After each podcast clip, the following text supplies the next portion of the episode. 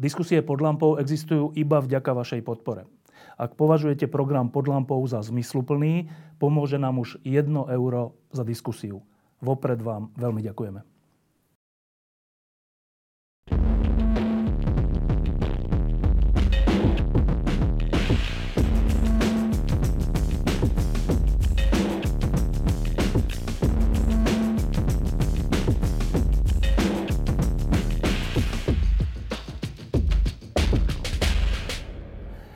Byť novinárom alebo publicistom má e, svoje výhody. E, jedna z nich je, že ste pri zdroji informácií a viete, čo sa deje.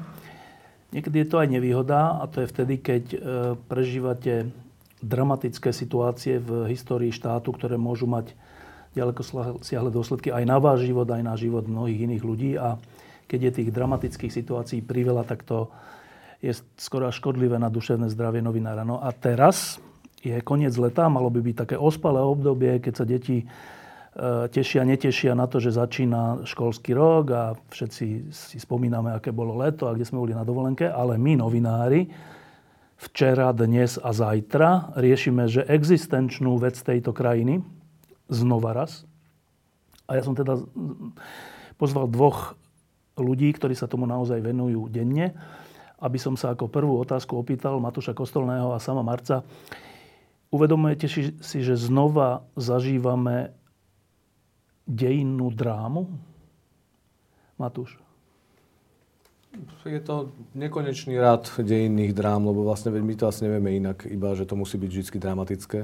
Čiže za normálne okolnosti by sa takéto niečo nemalo diať a, a znova to nie je iba odchod jednej strany alebo nejaká kríza v koalícii, ale znova je tam za tým niekde výkričník a hrozba, že že ten odchod bude znamenať e, predčasný návrat e, Fica a podobných, alebo že to bude znamenať e, absolútnu zmenu v zahraničnej politike a napríklad v súvislosti s vojnou na Ukrajine hmm. príklon k Rusku. Čiže, čiže za normálnych okolností by to mala byť v podstate bežná záležitosť, ale konkrétne osoby a konkrétna konkrétne strany z toho vedia vždy vyrobiť nakoniec vlastne poprvé že riadne historickú záležitosť a po druhé naozaj otázku akože existenčnú, že čo vlastne, akým spôsobom tu bude pokračovať. Samo.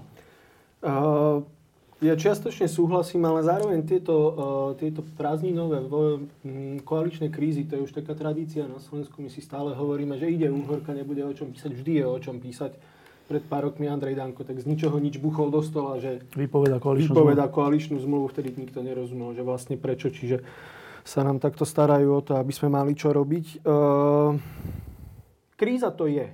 Uh, dejinná. Asi áno.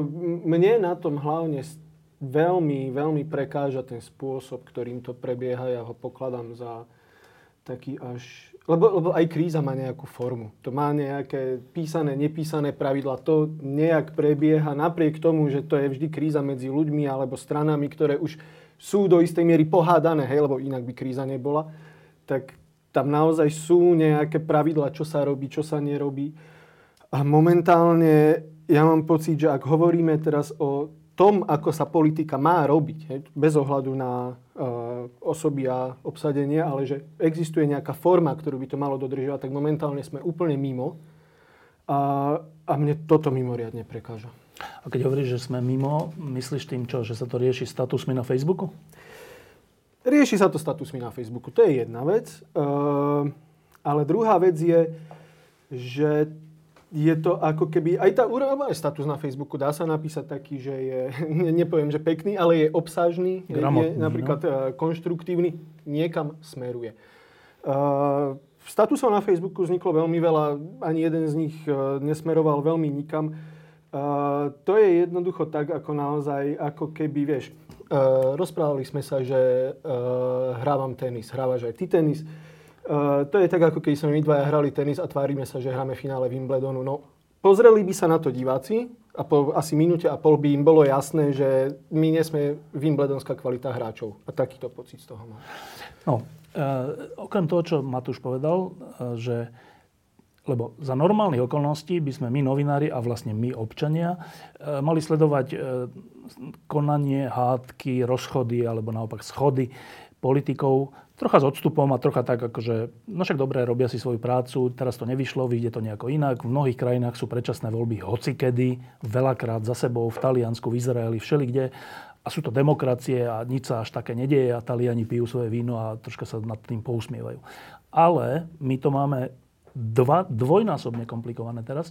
Jednak medzinárodnou situáciou, čo hovoril Matúš, že a to nie sú len také teoretické reči, to sme videli včera, predvčerom, že keď, sú nám, keď je e, oslava SNP, tak časť slovenskej politiky si pozve na svoje oslavy veľvyslanca Ruska, krajiny, ktorá označila Slovensko za nepriateľskú krajinu a ktorá je agresorom v susednej krajine, čo je jasný znak toho, kam smerujú.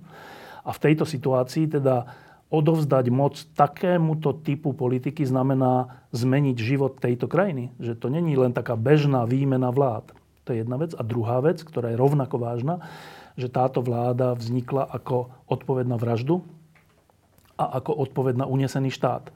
A ak táto vláda svojou neschopnosťou zotrvať spôsobí, že padne a budú predčasné voľby, tak sa vlastne stane to, že ten unesený štát, s ktorým sme už nerátali, bude mať znova šancu, čo je aj voči Jánovi a Martine, aj voči všetkému, čo sa tu dialo od 2018, že strašné zlyhanie.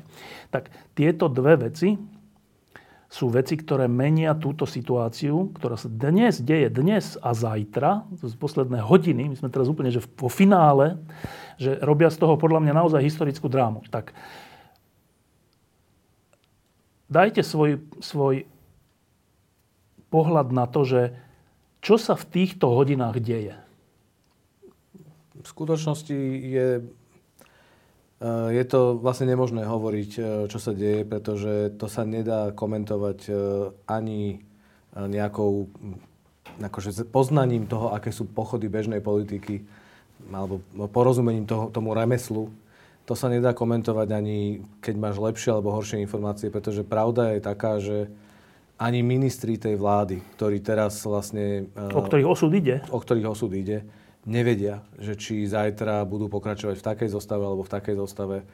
A je na to jediný, jediný, jediný dôvod. A ten je ten, že všetko to stojí a padá na Igorovi Matovičovi. Absurdnosť celého toho je podľa mňa najlepšie viditeľná v tom, že Igor Matovič je na dovolenke. Ja mu vôbec dovolenku neberiem. Ako ten človek by mal dovolenkovať výrazne ešte viacej, ako dovolenkuje ale z hodov okolností, alebo teda nie z hodov okolností, to tak vôbec to nie je z hodov okolností, ale jednoducho on si vybral dovolenku práve na koniec, keď sa rozhoduje o tom, že, uh, že ako tá koalícia bude pokračovať. Určite on, náhodou. No, on uh, to dostal do tej, do tej roviny, že tam nemá nikto iný slovo, to je iba jeho rozhodnutie.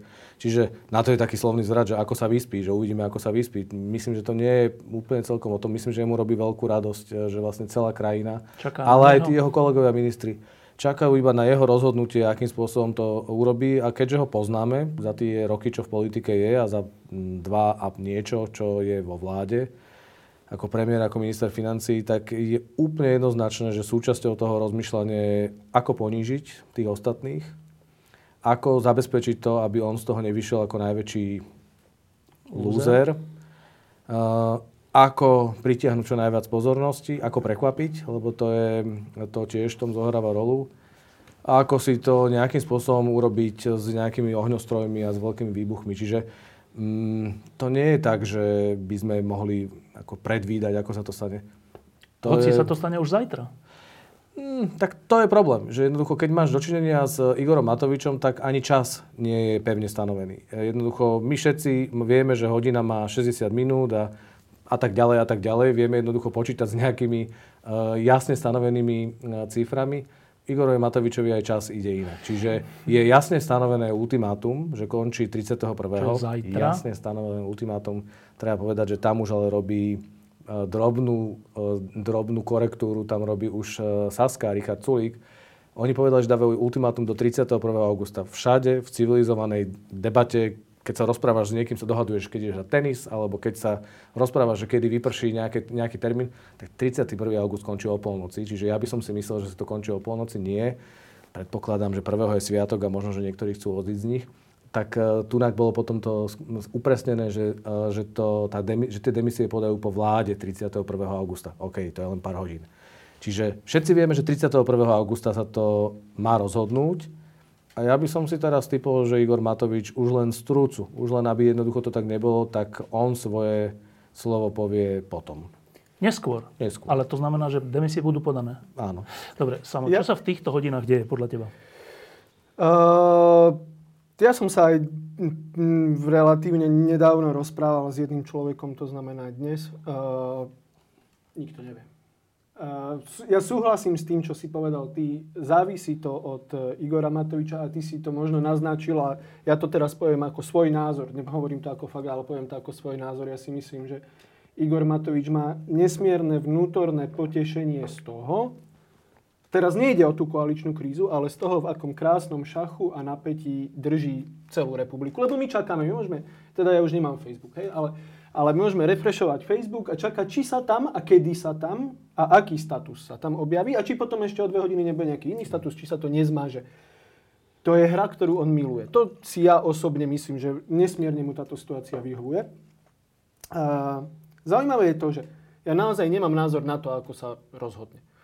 Ale zaujímavé je to, že napríklad počas e, nedelných diskusí e, bolo viacero ľudí z Olano, bolo v tých diskusiách. Jeden povedal, Matovič určite neodstúpi, druhý povedal, veď sa rozhodne. Všetko je možné. Všetko je možné. To znamená, aj keď urobí jedno, a to je fascinujúce, lebo to vypoveda niečo o, o tom, v akom stave je to Olano ako poslanecký klub, ako strana, čo oni majú v hlavách, ako to celé vnímajú.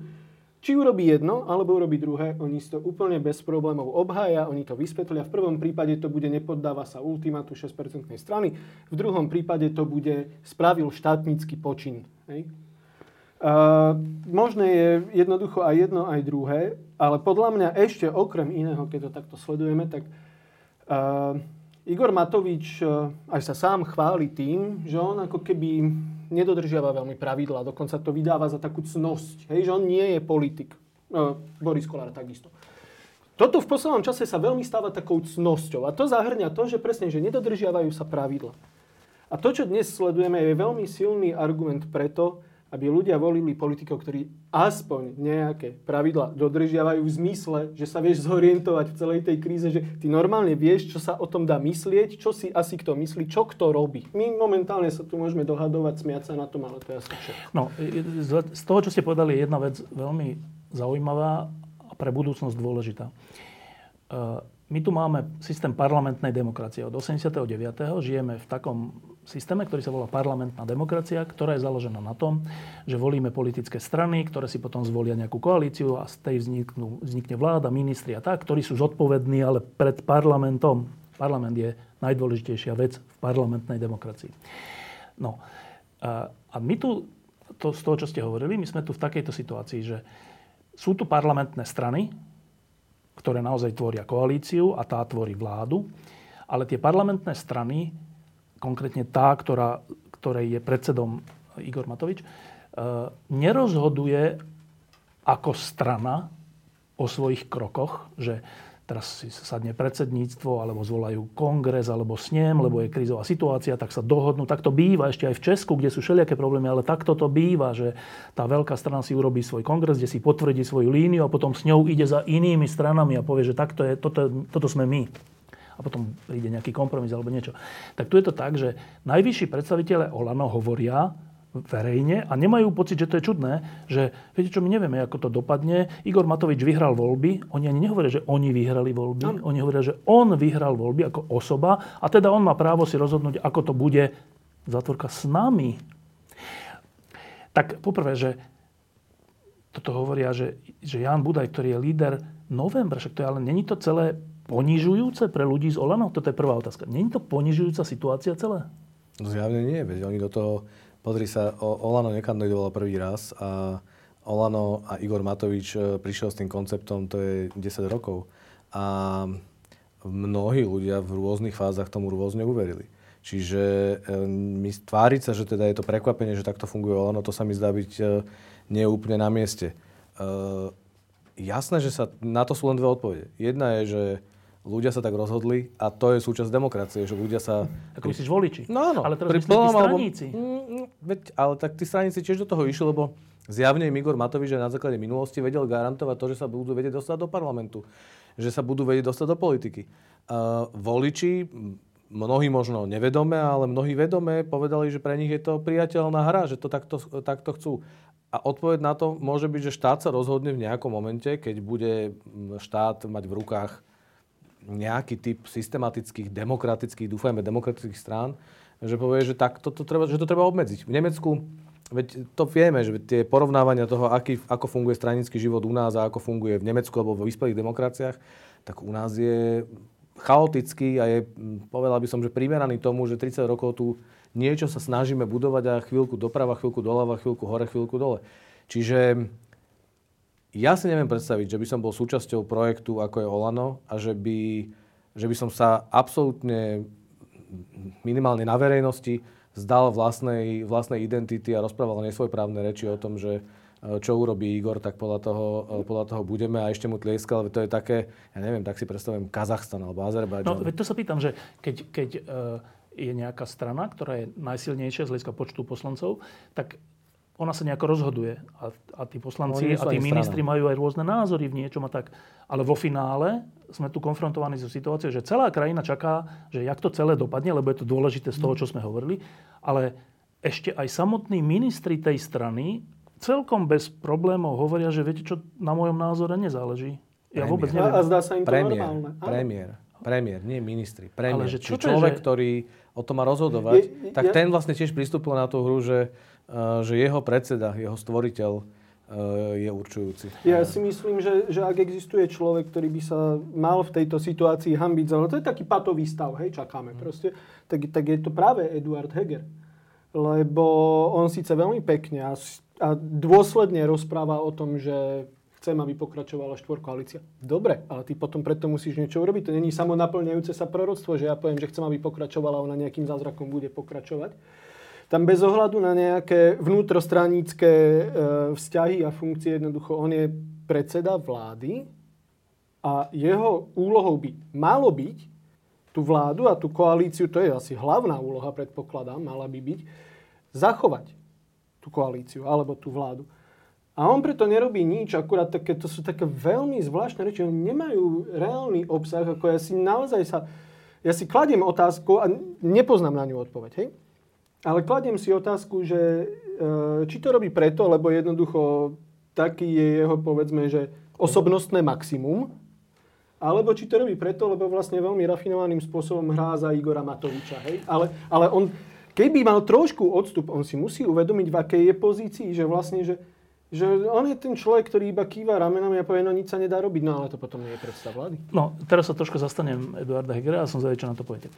Tak e, poprvé platí to, čo aj povedal Matu, že aj Eduard Heger vďačí za to, že je vôbec v politike a že bol poslancom aj predošlé volebné obdobie, aj toto volebné a potom ministrom financí, vďačí tomu, že neštandardná strana ho dala na svoju kandidátku, ergo Igor Matovič ho dal na svoju kandidátku. To je prvá dôležitá vec z čoho plinie istá lojalita voči tomu človeku, ktorý, ťa, ktorý ti toto umožnil, čo troška komplikuje potom situáciu, keď ty máš voči tomu človeku robiť nejaké, nejakú tvrdú vec. To, to sa troška aj nedá. Je, Druhá dôležitá vec je, že v parlamentnej demokracii sú dôležité politické strany a keď si ty predseda vlády, ale nie predseda svojej strany, tak je to troška komplikované, že ty nemôžeš súd s vyslancom tej strany ísť proti tej strane, v tomto prípade osobne proti Matoviču, lebo Olano je Matovič.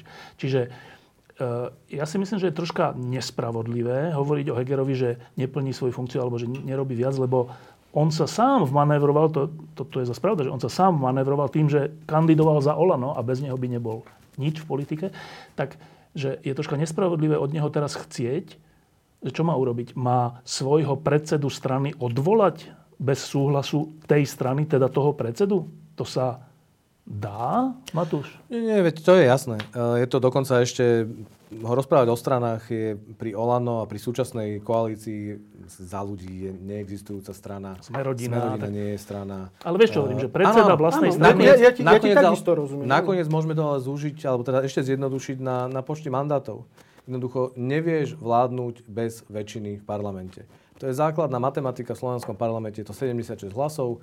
Na tom na začiatku leta e, stroskotal aj Igor Matovič a Eduard Heger, lebo zdá sa, že na začiatku leta si mysleli, že budú vedieť poskladať vládu, vládu bez Sasky a že im to podporia fašisti a všelijakí ako keby zblúdilci v parlamente, ktorých je tam už teda... Tu iba doplním, prepáč, do, zapamätaj si, čo chcem povedať. Našťastie sa zdvihla aj vďaka médiám a iným vlna odporu voči tomu, tak. že by tu fašisti mali nejaké slovo a odtedy už Olano o tom nehovorí. Tak, to som chcel povedať, no. že jednoducho našťastie prišla odpoveď a nie len od médií, nie len z verejnosti, ale, ale aj znútra z Olana. Dokonca aj ministri, o ktorých e, sme sa pred chvíľkou rozprávali, že sa správajú nesvojprávne, tak v tejto situácii a z okolností to bol práve Jan Budaj, Jaronáť, E, to sú ľudia, ktorí, a v podstate aj Eduard Hegery, keď to hovoril zase takým veľmi opatrným spôsobom, povedali, že, že si to nevedia predstaviť, že by to tak malo fungovať. Čiže, čiže 76 je ten počet. A áno, Eduard Heger ani po roku a pol ako premiér, a mm, som si úplne istý, že to testoval, nevie narátať 76 poslancov, ktorí by bez Igora Matoviča ho podporili. Nie je pravda to, čo si povedal, že Igor Matovič e, má pod kontrolou celé Olano. Nemá. Nemal ho podľa mňa pod kontrolou nikdy, lebo to sú jednotlivci, ktorí v niektorých partikulárnych veciach môžu sa správať nepredvídateľne a aj tí ľudia, akože po dva a pol roku v parlamente s Igorom Matovičom aj niektorým z nich dochádza trpezlivosť, len možno, že to nehovoria ešte verejne. Povedal to zatiaľ iba poslanec Krupa, ktorý odišiel z Olanu a prešiel do Sasky. Ale nie je jediný, ktorý, má, ktorý tiež má teda nejakým, povedal by som, že minimálne sa dostáva na že jeho, jeho nervy sú našponované uh, úplne ak, ako sa len dajú. No. Uh, ale tá zodpovednosť Eduarda Hegera tam je. A ja nehovorím, že má robiť revolúciu v Olano, to zjavne na to nemá a to Olano nie je štandardná strana, to nie je Británia, kde, uh, kde sa jednoducho rozhodne, uh, rozhodnú konzervatívci, že dosť stačilo a svojho predsedu, ktorý vyhral voľby, presadil, vďaka nemu presadili vážne veci tak uh, mu povedia, že stačí, že musíš ísť a jednoducho normálne začne stranický život fungovať, vygeneruje nového predsedu a um, uvidíme, čo sa stane vo voľbách. To Olano nie je, ale Eduard Heger má nástroje, ktoré by mohol použiť. E, tá hrozba demisiou je veľmi vážna vec. Presne, pretože... Ale hrozba voči komu? Hrozba voči Igorovi Matovičovi. To je, to je vylúčené. Ak Igor Matovič uh, považuje uh, pokračovanie tejto vlády za prioritu a za dôležitú vec, a ak nie je schopný počuť uh, argumenty koaličných partnerov, Richarda Sulíka hlavne, ale aj iných koaličných partnerov, verejnosti, hercov, osobností, umelcov. Všetko uh, nepriatelia. Akože môže hovoriť, že sú všetko nepriatelia. Ale ak toto nie je schopný počuť, tak uh, hrozba demisie jeho vlastného premiéra, ktorý hovorí, že takto sa to ďalej nedá a naozaj, keď nerozumieš tomu, že ti hovoria ľudia, že s tebou sa to ďalej nedá, tak ja ti hovorím, že sa to ďalej mm-hmm. nedá a poďme sa o tom rozprávať. Jednoducho, odchod jedného človeka blokuje možnosť, aby fungovala ďalej celá vláda. A Eduard Heger má nástroje, ako to môže urobiť. Na obhajobu Eduarda Hegera, aby som aj ja teda bol jeho advokátom, uh, on celý rok a pol naznačuje, nehovorí to úplne verejne, ale naznačuje, že v zákulisí e, rozpráva, koná uh, trocha inak smerom aj donútra k svojim koaličným partnerom, aj k Igorovi Matovičovi, ako to robí verejne. Dlho sa tomu dalo s trochou optimizmu veriť. Za posledné mesiace ja mám problém tomu veriť, pretože tá miera submisivity je, tak. je ponižujúca. Ja, ak, ja iba no. ak môžem ešte k tomuto. Uh, Súhlasím s tebou určite v tom, ja, ja budem s vami obidvoma súhlasiť. Nie, ale súhlasím s tebou presne v tom, že uh, vnímam aj ja, že boli tam nejaké také ako keby uh, oslobodzujúce sa vyjadrenia Eduarda Hegera, hej, že snažil sa povedať, že nie som úplne pod papučou, ale jednoducho to, ako koná uh, v tejto koaličnej kríze, je, je veľmi submisívne. A na druhej strane ja rozumiem tej, tým siločiaram, tej dynamike, tomuto všetkému rozumiem. Nechcel som ja spomínať tú demisiu, áno, to je tá tzv. E, atomová možnosť jednoducho. Lebo, lebo tá otázka celý čas podľa mňa stojí veľmi jednoducho a síce, že či je dôležitejšie pokračovanie protikorupčnej vlády a budúcnosť Slovenska, alebo jeden človek vo funkcii. To je, podľa mňa je to takáto jednoduchá dilema, ak to vnímate inak, tak mi to kľudne ako porozprávajme sa o tom. Ale podľa mňa takto stojí tá dilema. A ak je odpoveď, že dôležitejšie je zotrvanie Igora Matoviča vo funkcii, nevieme na ako dlho, nevieme v akej podobe tá vláda, či vôbec bude fungovať. No a ak je toto dôležitejšie, tak uh, to jednoducho potom už naozaj nemá zmysel no, prakticky. Jedna technická poznámka k tomu, že totiž to, to je zase také bizarné celé, že keď aj by sa stalo, že teda Igor Matovič neodíde, zostane ministrom financí, vláda začne byť menšinová, tak v tej chvíli sa stane ako druhý logický krok ten, že poprvé neprejde mu rozpočet a po druhé on bude odvolaný už akože opozičnými silami alebo nebude mať väčšinu na svoje kroky. Na žiadne rodinný balíček mu neprejde do rozpočtu, iba ak s fašistami, čo sa zase vráti problém, že časť Olano s tým nebude súhlasiť. Čiže ja si len myslím, že, iba doplňam, že táto dnešná situácia nemá výťazné riešenie pre Igora Matoviča. Ja môžem? Jasne. Uh, toto mne na tom, vieš, prekáža. Akože, ja nie som politický vizionár, našťastie ani nemusím byť, nemusím myslieť 4 kroky dopredu, ale mne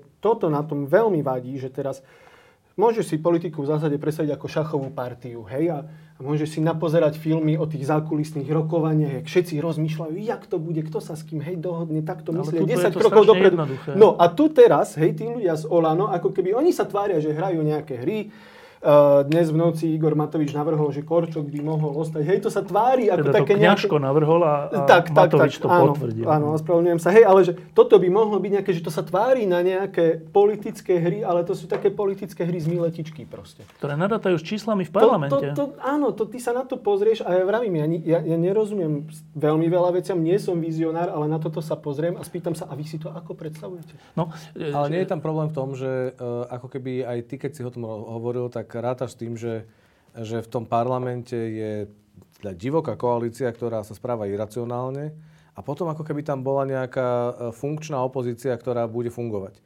Ale to tak nie je. Jednoducho, my tam máme fašistov a, a ľudí od Fica. A na, napríklad v normálnom parlamente by prechod vlády do menšinovej podoby a jasný konflikt, jasne pomenovaný konflikt musel znamenať vyjadrenie nedôvery v zápätí, lebo zrazu väčšina, opozícia plus tá strana, ktorá bola koaličná, zrazu majú väčšinu a musia odvolať e, Igora Matoviča. Tá, akože to je no. jednoduchá matematika.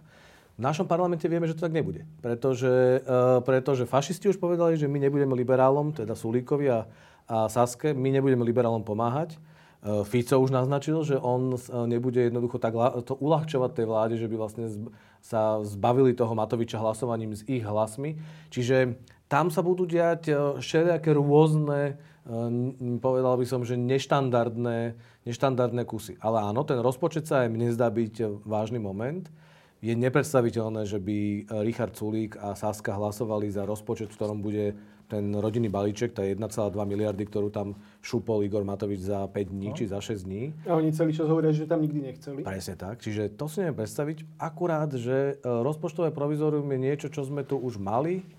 Má to množstvo krajín okolo nás Uh, Ale nie... to je strašná Matovičová prehra, keď neprejde ten balíček. Je, je, je. Ako keď, mu ne, keď, keď mu ho nedajú do no. rozpočtu, keď mu neschvália. No áno, lenže v rozpočtovom provizóriu niektoré veci minister získava ešte silnejšiu pozíciu ako v bežnom rozpočte, pretože vlastne sa, to je krízový stav, lebo za normálne okolnosti sa neráta s tým, že vznikne rozpočtové provizórium kvôli tomu, že trucuje minister financí. No.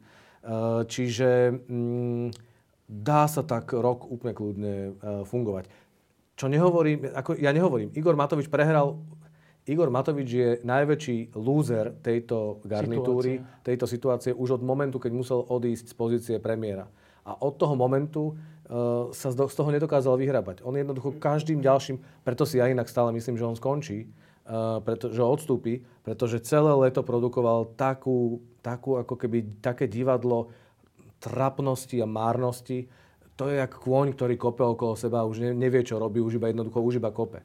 Uh, nezabudnime na jednu vec keď končil, a toto je vlastne o tom, že ako funguje tá koalícia. Keď končil Igor Matovič ako premiér, tak uh, predsa tam, pamätáte si to možno, tam na jeden, v jednom momente už to vyzeralo, že by, že by mohol skončiť. A potom uh, znova sa buď sa ozvala prezidentka, alebo niekto sa ozval a Igor sa znova začal, začal a, a povedal, a teraz tí ľudia z koalície hovorí, to nerobte, lebo pán Matovič to nemá rád a on sa potom tak spätí a potom my takýmto spôsobom rok a pol žijeme, že jednoducho my sa snažíme vcítiť do hlavy Igora Matoviča.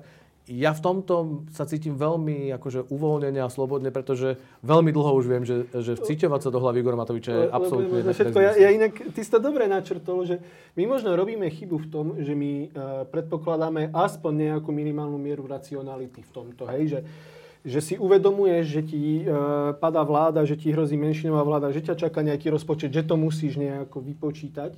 A pritom myslím, že už niekoľkokrát sme sa toho všetci dotkli, že to všetko závisí od e, pohybov v hlave Igora Matoviča, o ktorom vieme, že je hlboko iracionálny a dokáže sa zaťať. A, a nemusí pritom vôbec rozmýšľať nie nad tým, ako tomu schváli rozpočet, a ako, ale ani nad tým, čo tu bude 2. septembra. E, myslím si, že to, to, to, je, to je jedna, jedna, jedna z vecí, ktorá ako môže predstavovať problém. Uh, teraz sa skúsim zastať Igora Matoviča v jednej veci. No poď, držím. To je, áno. Uh, predstavte si na chvíľku situáciu, že vyhráte voľby s 25% prvýkrát po, po 10-20 rokoch niekto vyhral nad Mečerom alebo Ficom. Uh, Vyhráte to po rokoch v opozícii, v ktorých aj vám robili zlé, mali ste všelijaké problémy s políciou, po, posielali vám na povalu všelijakých inšpektorov a všeličo. A teraz v tejto situácii máte subjektívny pocit, že veď to som vyhral ja.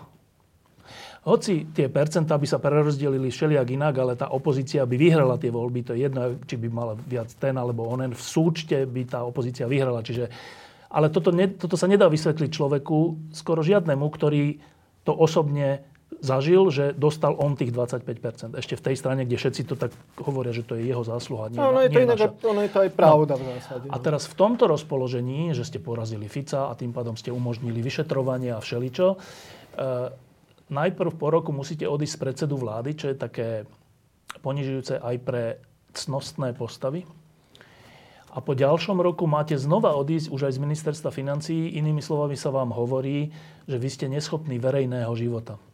No. Alebo teda pôsobenia vo verejnom živote. Že aký charakter vyžaduje tieto dve ponižujúce situácie prijať a rozhodnúť sa podľa nich?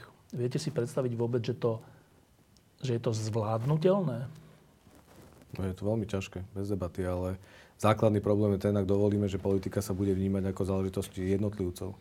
To tak nie je, nikdy by to nemalo tak byť. Jednoducho je to, ako som na začiatku povedal, je to parlamentná demokracia, liberálna demokracia. Napriek tomu, že Milan Krajniak si myslí, že to znamená, že, že všetci musia byť liberáli, tak nie.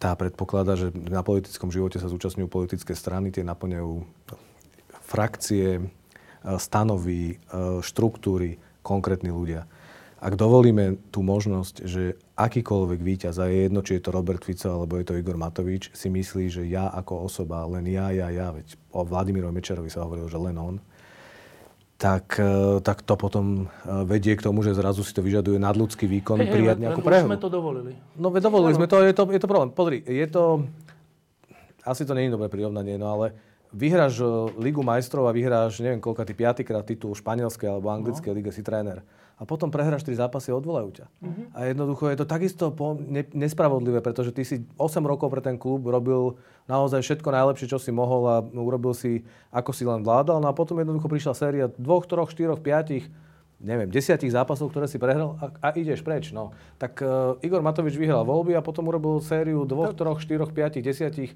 zlých zápasov alebo zlých rozhodnutí. Prečo on a, si myslel, že dobrých. No, áno. A ľudia mu hovoria, že a dosť. Všetky no. prieskumy to ukazujú, všetci jeho politickí partnery to ukazujú. Keby sme mali normálne strany, tak verím, že aj tie strany to ukazujú.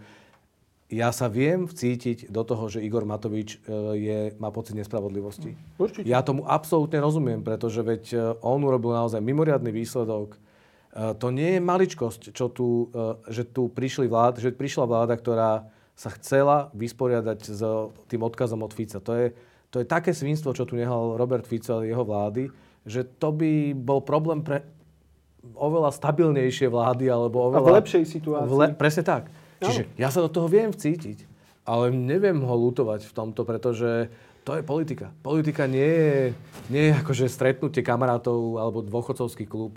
To je jednoducho častokrát nespravodlivá vec, častokrát je to o symboloch, častokrát musia skončiť v politike a ľudia nepravom po rokoch sa ukáže, že to mohlo byť trocha inak. Ja nehovorím teda, že to tak má byť a nehovorím to vôbec cynicky. Ja to hovorím naozaj, že s pochopením pre ňo. Ale vedel by som mu, keby som bol terapeut, akože politický terapeut, tak by som mu vedel poradiť, že čo sú vlastne možnosti, ktorých sa dá chytiť. A on ich má dosť. Jednoducho, vďaka nemu tu prebieha naozaj zásadná očista spoločnosti. To, že on vyhral tie voľby a na začiatku naštartoval tú situáciu tak, on nerobí tie vyšetrovania, on nerozhoduje o tom, on, nie, on není súdca, ktorý by rozhodoval v jednotlivých prípadoch, ale fakt je ten, že tá zmena atmosféry, ktorá tu nastala, je zásadná a tomu už nikto nezoberie. Je stále lepšie e, ako keby odísť v momente, keď ešte stále je to e, pozitívum a, nie, a už to nie je rozobraté. E, vďaka nemu je tu, je tu vláda, ktorá nie je Ficovská, nie je to pokračovanie Fica. Tomu takisto, keď odíde s odsťou, čo sa ešte stále dá, nikto nezoberie, pretože, pretože toho súčasťou je. On má šancu byť súčasťou dejinnej zmeny. A tá dejinná zmena potrebuje 4 roky na to, aby sa odohrala. Ja by som si myslel, že aj viac, ale aspoň 4 roky. Svojim odchodom môže umožniť to, že to bude pokračovať. Samo, vieš sa do, cítiť do tej strašidelnej situácie? Uh, ty si to tak veľmi, veľmi podľa mňa pekne si sa pokúsil nacítiť do kože Igora Matoviča a máš pravdu. Hej? Je to mimoriadne nepríjemný pád z vysokého piedestálu. Dvojna, veľmi, dvojnásobne. Veľmi hlboko. Áno, niekoľko no. pádov sa tam udialo. To je všetko pravda a ja to aj ľudsky môžem dokázať pochopiť. Ale pokiaľ viem, tak uh, aj ako premiér, aj ako minister financí, on jednoducho má slúžiť ľuďom. Hej? To, ja som ho síce nevolil, ale my sme ho tam v úvodzovkách, my, ako Minister ako, znamená, ako znamená služba ľuďom. Áno. To slovo to znamená. No? Ako slovenskí voliči, presne sme ho tam nejakým spôsobom delegovali. A ty sa pýtaš, že ako on s tým má žiť a ja mám na to proti otázku, a čo my s tým? Akože, vieš, že, ako my s tým máme žiť? Že, čo, že, pre, prečo ja, ako, ja mu môžem ľudsky rozumieť, ale prečo ja by som sa mal zaoberať tým, ako sa cíti človek, ktorý opakovane veľmi jasne zlíhal. E, to, to sa nestalo len tak, že je najnepopulárnejší podľa mňa aj v dejinách asi politik.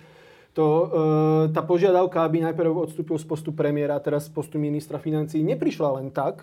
To má veľmi čitateľné dôvody a aj nejakú postupnosť. To, to aj, tá, aj tá Saska niekoľkokrát teraz dávala jasne predtým tú, tú nespokojnosť najavo. E, existujú ľudia, ktorí mu hovorili, že, že sa to dá nejak vyriešiť aj napríklad komunikačne. Niekoľko poradcov mal, väčšina z nich odišla. A všetci nakoniec hovoria, no keď on si nedá poradiť. To znamená, to znamená, že existovalo množstvo spôsobov na politické, komunikačné, neviem aké ešte iné koaličné riešenie celej tejto krízy. A tá situácia nemusela zajsť takto ďaleko a Igor Matovič sa nemusel cítiť ponížený a my sme nemuseli hovoriť o tom, že ako sa asi cíti. Ale je to jeho chyba.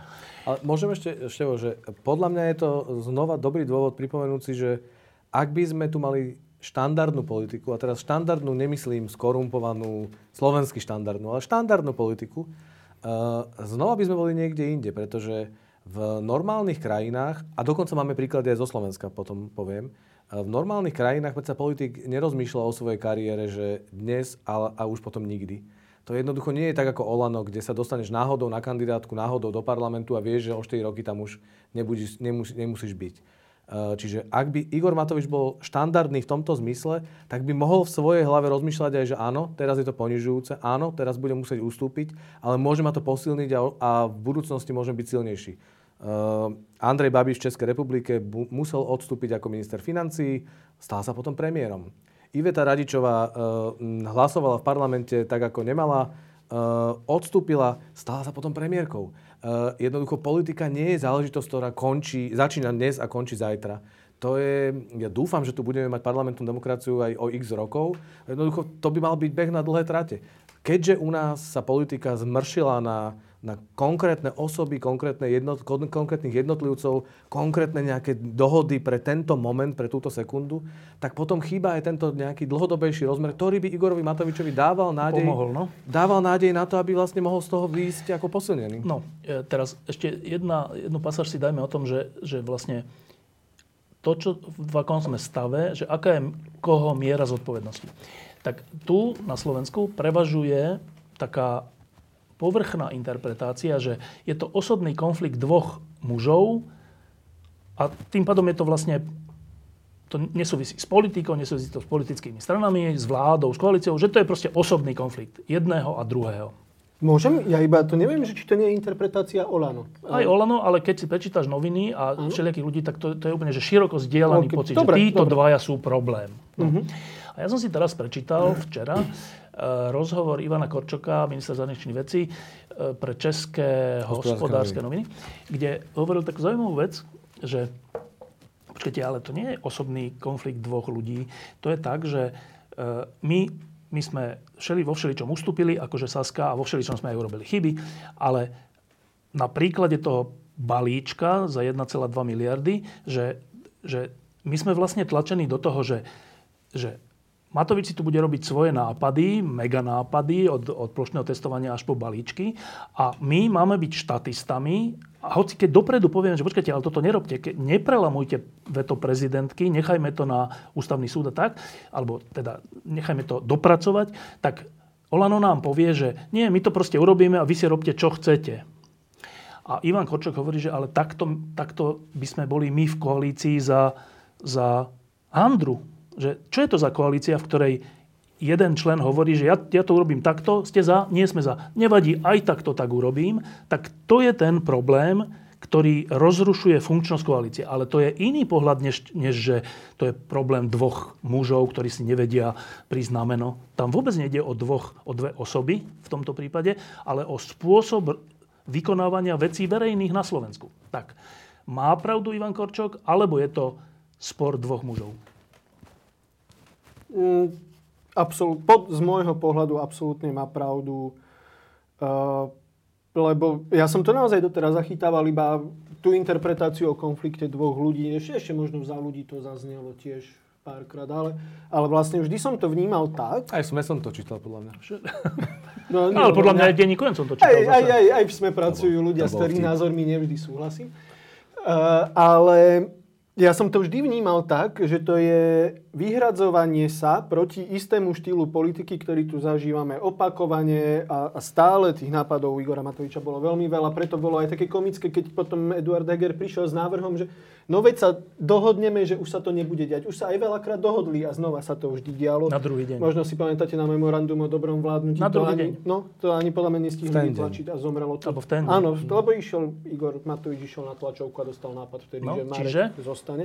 Čiže ono, ono to tak jednoducho nie je. Nie je to Čiže keby si samo ty mal povedať, čo je teda čoho dôsledkom je dnešný stav, keď tu čakáme hodiny a hodiny a už iba pár hodín na to, či bude pokračovať vláda. Prečo sa to stalo podľa teba? Lebo keď sa úplne vrátim k tej prapríčine, lebo voľby vyhral Igor Matovič osobne na čele hnutia, ktoré je jeho majetkom a od toho sa odvíja všetko ďalšie. To ešte samo o sebe by nemuselo byť príčinou krízy, pokiaľ by predseda Olano konal nejako racionálne. Čiže Áno. on koná podľa... No ako koná za tie dva roky? E, koná nielen iracionálne, ale on koná, on koná napriek. E, napriek, napríklad podľa mňa napriek aj ako občanom, občanom tejto krajiny, to je to, čo som ja spomínal, ja to tak vnímam, a bodaj by som sa mýlil, hej, nevydávam to za fakt, ale ja to tak vnímam, že on veľmi často má jednoducho iba radosť z toho postavenia, v ktorom je a z tej moci, ktorá z toho vyplýva a z toho, čo potom môže ako normálne ľuďom žijúcim na Slovensku robiť. Počkaj, akože má radosť z toho, že môže rodiť, robiť ľuďom zle? No dobre im nevždy robí. Ja, ja, ja, ja si to tak, respektíve, že on môže, vieš, on môže tak povedať, že a možno bude blackout. A teraz sa všetci, a vieš, a všetci sa zlaknú, že čo ten blackout vlastne znamená, nikto nevie, hej. Začne sa analyzovať, že on má, on má radosť z toho, že čo môže povedať a aké veľmi veľké to môže narobiť. Ja, ja, ja to tak vnímam, možno existuje nejaký lepší spôsob, A to je ten to problém, ktorý priviedol Slovensko až do dnešnej situácie. No problém je, že, že človek s jeho osobnostným vybavením vyhral voľby. Matúš, je to, je to spor dvoch ľudí? Uh, jednoduchá odpoveď je, že nie je, pretože uh, Igor Matovič je tak špecifický, že to sa nedá jemu po, prirovnávať viac menej nikoho. Skúška správnosti.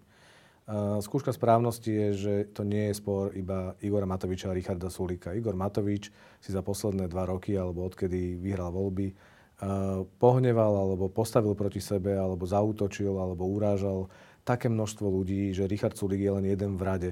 Uh, začneme pani prezidentkou, novinári, uh, Samosprávy. liberáli, samozprávy. Ako keby pomaly už neexistuje skupina uh, v krajine, kde by Igor Matovič nebol hodil nejakú atomovku. Čiže Richard Sulik je len jeden z tých ľudí. Jasné, že tomu, tejto interpretácii, že to je sport dvoch m, chlapíkov, ktorí si porovnávajú pipiky, alebo jednoducho je to problém ich eg, uh, tomu nahráva to, že Richard Sulik je ješitný chlapík v strednom veku, ktorý takisto má pocit, že veľa vecí vie najlepšie a podobne. Čiže to jasné, že to zohráva v tom nejakú úlohu. Ale ten rozdiel medzi, uh, medzi Sulíkom a Matovičom je tak triviálny a tak jednoduchý, to pomenovanie je tak jednoduché, že vlastne to vybíja poistky ľuďom. Ten dôvod, prečo sa tá vláda rozpadá, je, je úplne akože smiešná záležitosť. Smiešne jednoduchá záležitosť. Igor Matovič je človek, s ktorým sa nedá koexistovať. S ním sa nedá Akože jednej koalícii, Tak, hej? s ním sa nedá spolupracovať. S ním sa nedá na ničom dohodnúť, pretože žiadna dohoda neplatí uh, už o minútu potom, ako ste sa dohodli. S ním sa nedá nič konštruktívne vytvárať, pretože jeho nezaujíma niečo tvoriť, jeho zaujíma niečo rozbíjať. S ním sa nedá uh, spolu vládnuť, pretože on necíti zodpovednosť voči nikomu a ničomu, iba voči sám sebe a vlastnému, vlastnému fungovaniu. To je také jednoduché. Uh, akože to nie je, že uh, Richard Sulik by teraz bojoval dva mesiace proti Igorovi Matovičovi. On len hovorí, že ja už s ním ďalej nemôžem byť. A nie je jediný. Ako, veď pozrime sa na to takto, že pani prezidentka, že úplne, že v normálnych časoch, v normálnej krajine, dokonca ešte aj na Slovensku, si také niečo neviem predstaviť. V priebehu tej koaličnej krízy v lete uh, dal na Facebooku na známosť uh, zamestnanec ministerstva financí, úradník, Tomáš Helebrant, že odchádza, lebo jednoducho to ministerstvo funguje tak, že on Ktorý to... je dobre vzdelaný zo zahraničných Áno, škôl. a áno ale, je to, ale je to úradník, ktorý by nakoniec mal byť ako keby um, pre verejnosť neznámou osobou. Uh, dal vedieť, že, teda, že to, čo sa deje na ministerstve, je pre neho už príliš. Jasné, okamžite sa objavilo, že vystúpil niekde na konferencii Progresívneho Slovenska a podobné. A Predtým dôvody- teda roky, áno? Nech sa páči. Ale to zaujímavé sa objavilo v momente, keď on zverejnil SMS-ku, ktorú mu poslala pani prezidentka, ktorá mu povedala, že si ako keby váži jeho odbornosť a že dúfa, že bude pracovať pre Slovensko. Neviem si predstaviť, že v, aj na Slovensku, mimo tejto šialenej krízy, by prezidentka posielala SMS-ku a súhlasila s tým, že by zverejňoval úradník nejakú SMS-ku. To sa nedá nijak inak čítať, iba tak, že vlastne prezidentka verejne povedala, že rozumie tomu, že sa na to ministerstvo nedá ďalej pracovať. Čiže to nie je Richard Sulík, ktorý by, ja neviem čo, teraz oni hovoria, Olano a Igor Matovič hovorí, že Sulík to robí, pretože chce uh, vyššie percentá, lebo... keď Že sa bojí krízy že sa bojí krízy. Že mu to hovoria prieskumy verejnej mienky. Že chce voľby. Že chce utiec, že je je nezodpovedný, dohodnutý- že chce dohodnutý s utiec. Pelegrínim. Všeličo A sa hovorí. No, neviem, ako tam vysvetliť to, že veľmi podobné veci hovorí pani prezidentka, i keď často ich nehovorí úplne napriamo, ale v princípe sa, sa za tým dá pozrieť. Viac menej sa médiá na tom vedia zhodnúť a teraz uh, Igor Matovič sa snaží povedať, že médiá sú nedôveryhodné, hlúpe, ne, ne, neprajené, že mu neprajú, že sú zaujaté voči nemu. Sú zaplatené. Ešte, dokonca. dokonca zaplatené, presne tak. Ľudia si nehajú, čas ľudí si nechá nahovoriť, že, že, my sme pomáha, že my pomáhame Robertovi Ficovi, že ten Igor Matovič predsa musí vedieť, že, uh, Že všetko, čo, sa- spôsobili jeho odchod. Predsa. všetko, čo sa Igor Matovič dozvedel o Robertovi Ficovi, sa dozvedel od nás. médií. On, on nepriniesol veľmi veľa vlastných Napokon odhalení. zabitý nebol on, ale novinár. Presne tak. Čiže uh, je to... Uh, rozumiem, že je jednoduchšie povedať, že to je, že to je vlastne súboj dvoch chlapíkov, ale nie je to pravda. Nie je to presné a dá sa to vyvrátiť konkrétnymi, konkrétnymi skúškami. V tomto zmysle podľa mňa je pozoruhodná aj taká, by som povedal, že to je až taká hybridná informačná vojna, e, ktorú spustilo Olano a, a odštepné závody Olano v iných stranách. E, kde zaznelo už obrovské, lebo Richard Sulik tiež až úplne najvyššiu mienku o ňom nemám, mám k nemu nejaké výčitky, hej, ale on, on drží jednu vec, on hovorí, ja chcem, aby Igor Matovič odišiel, Lebo s ním sa nedá. hotovo, bodka. Uh, z prostredia Olano na- zaznelo strašne množstvo rôznych informácií. Najprv to bolo o tom, že, že Richard Sulik chce povaliť vládu, lebo on je taký. Potom to bolo, že Richard Sulik chce povaliť vládu, lebo mu to vyšlo z nejakého prieskumu, že sa mu to oplatí. Potom to bolo, že Richard Sulik chce povaliť vládu, lebo chce odísť do Austrálie. Potom chce povaliť vládu, lebo uh, ide ťažká zima. Zároveň uh, Igor Matovič možno odstúpi, možno neodstúpi, možno by mohol ostať Korčok, nemal by ostať Korčok, alebo má ostať Sulík, alebo má ostať 3 mesiace, alebo má odstúpiť. To je strašné množstvo úplne protichodných informácií, ktoré nedávajú žiadny zmysel, a iba rozmieňajú ako keby tú situáciu. Hej, uh, Sulík nenakúpil plyn, a to znamená čo? Že vlastne, čomu tým, myslím, že to Jaro na to zverejnil, hej, že no sa uvidí, keď sa ukáže v zime, že si nenakúpil plyn, prišiel. Čomu tým vlastne hovorí? Že on má ostať v tej vláde? Že, že človek, ktorý si nesplnil takúto bazálnu povinnosť a kvôli nemu celé Slovensko bude mrznúť, má ostať vo vláde, lebo si, neza, ne, si nesplnil takúto povinnosť? Nie, Alebo to, to, je, to celé nedáva žiadny zmysel. Samo, veď uh, Igor Matovič v jeden deň hovorí o tom, že Súlik je vrah, má kope hroby, uh, je neschopný, je zlakerný, je klamár, je zloduch, neviem čo. A na druhý deň s tou istou vážnou tvárou povie, že vlastne on by chcel, aby pokračovala koalícia so Saskou. Čiže to je, to je absolútne na hlavu postavené a, a tam uh, veľmi ťažko sa v tom vyznať, ale... Uh, zdá sa mi dôležité, že by malo zaznieť to, že z, ako keby základný mýtus, ktorý sa vytvoril, od ktorého sa veľa vecí odvíja, a ty si ho aj tiež spomenul teraz, je ten, že Richard Sulík je ten, ktorý rozbíja vlády. Že to, hovorí, že to mám v povahe. Igor Matovič. Ktorý? Igor Matovič, ktorý uh, rovnako hlasoval proti vláde uh, Ivety Radičovej. Majú úplne rovnakú zodpovednosť. On dnes rozpráva nejakú rozprávku o tom, že, že on vedel, že vlastne už nemá, že tam nemá, že jeho hlas není až taký dôležitý. Prosím, No, prečo potom hlasoval? On hlasoval za koniec vlády Ivety Radičovej a potom ešte nemá tú hambu rozprávať blbosti a hanebné historky o tom, že to bolo niečo iné.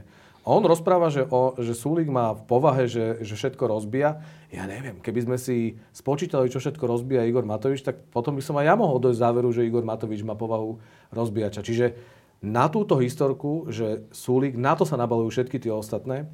A mne sa zdá, že to vlastne že to usvedčuje Olano, že, e, že vlastne nie úplne vedia, čo robia. No? Dobre, a dajme si teraz jedno kolečko, aby sme boli féroví aj o e, Richardovi Sulíkovi. Ja si tiež myslím, že to nie je spor dvoch ľudí, že je to širší spor o to, ako sa má vykonávať moc na Slovensku, ako sa má robiť politika, ako sa majú spravovať veci verejné a to je oveľa vážnejší spor. A je dôležité, že aspoň niekto, na, v tomto prípade Saska na to upozornila, aj za cenu, že odídu od moci. Čo není na Slovensku veľmi bežný jav, že sa dobrovoľne vzdáš moci. To, je, to, to zase treba oceniť. Ale ten Richard Sulík má svoj podiel. Tak poprvé, e, pred voľbami aj po voľbách povedal a vybral si e, za svojho spojenca najväčšieho e, Matoviča, neurobil nejaké spojenectvo so stranou za ľudí vo viere, že to, teraz bude Igor Matovič štátnik, to je perfektné a my Saskav ho budeme plne podporovať a tak. Čo je to za, a teraz neviem, či naivita, slepota, alebo neviem čo, po tom, čo Igor Matovič už do 2020. predsa dourážal hocikoho vrátane slušného Slovenska a všelikoho a robil všelijaké finty, odpočúval Procházku, všeli čo robil, že teraz ideme kolečko Richardovi Stulíkovi čo on má za politický cit? Tak uh, on uh, teda nie je tu prvý rok a má za sebou množstvo situácií, kde, kde sa správa, ja neviem, tak slom v porceláne je asi klíše, nie? Ale je to, je to tak. Čiže uh, Richard Sulik nie je dokonalý politik a ani v mojich očiach nie je dokonalý politik. Richard Sulik a jeho reči o tom, jak, uh, jak Angela Merkelová končí, tak e, ja neviem, mne sa skôr zdá, že on je bližšie konca ako naozaj, že tá, akože ten odkaz Angely Merkel. E, Richard Sulik, ktorý rozpráva šialené reči o, o, o imigrantoch a o utečencoch. E, Richard Sulik, ktorý hecuje proti, proti iným kultúram. Richard Sulik, ktorý rozpráva zvláštne proruské, proruské reči. Richard Sulik, ktorý rozumie, že prečo chce Moskva, aby sme platili v rubloch. Richard Sulik, ktorý akože tých situácií sa dá napočítať 10. Naposledy, o čom to hovorí? Naposledy Richard Sulik, ktorý príjme Roberta Fica, lebo sa s ním chce rozprávať o energetike. Mm, alebo Richard Sulik, ktorý, ktorý chce blokovať eh, S-300 pre Ukrajinu. I keď myslím si, že to je tak účelovo použité. To že tak tam... nebolo. Ale dobre, ale že Nevieme, o čom to, bolo, celé lebo... svedčí? No, že Richard Sulik takisto nie je naj, uh, najšikovnejší. Čo to, čo to má? Čo, čo to je? Tak e, to sú dve rôzne veci, lebo z toho, čo som hovoril, tie príklady, ktoré mi ako keby len teraz napadli počas toho, čo som rozprával, tak jedna línia sú jeho geopolitické názory a tie sú podľa mňa veľmi, pre mňa teda veľmi uh, nepriateľné, nebezpečné. S tým, že tam zase treba povedať, že tam ustúpil a nechal to v rukách Ivana mm-hmm. Korčoka, čo bolo super, väčšinou, super vec. Väčšinou. No? Ale áno, to, že Ivan Korčok ministrom zahraničných vecí je, je, je najlepšia Čo vec, je nejaká čo... samokorekcia áno, v tomto áno, prípade. bez debaty pri Richardovi Sulíkovi treba priznať, že, e, že on sa vždy pokúšal obklopovať e, zaujímavými, zaujímavými ľuďmi, ľuďmi. Aj tomu už teraz pokrivkáva, pretože tá strana SAS je po tých odchodoch dosť, by som povedal, že personálne mm, poddimenzovaná, ale stále sa ešte snaží počúvať a nehávať priestor naozaj odborníkom na jednotlivé, alebo teda ľuďom, ktorí sa tomu venujú na tie témy. Ale... Čiže tá, tá geopolitika, geopolitika nakoniec, je jeden... nakoniec tým Korčokom to zachránil, podľa mňa. No, ale čo, čo tie ale... ostatné veci, o, o čom to svedčí? Podľa mňa on takisto nerozumie politike a takisto... On vstupoval do politiky z veľmi podobných dôvodov ako Igor Matovič. Mal pocit, vstupoval do politiky po Zurindovskej fáze, keď e, vlastne za, v určitej časti spoločnosti na, za, prevládol pocit, že tie tradičné strany, čo, čo je na Slovensku smiešne, ale jednoducho tie väč- strany, ktoré sa pokúšali budovať si nejaký stranický život, um, a teraz bolo jedno, či vľavo alebo vpravo, zlyhali, lebo vlastne tá klasická, no? klasická politika viedla aj takú korupcii, k priateľstvám a neviem čomu všetkému. A aj Richard Sulik je ten, ktorý povedal, že prichádzame nový, že tých dinosaurov nahradíme a budeme to robiť inak.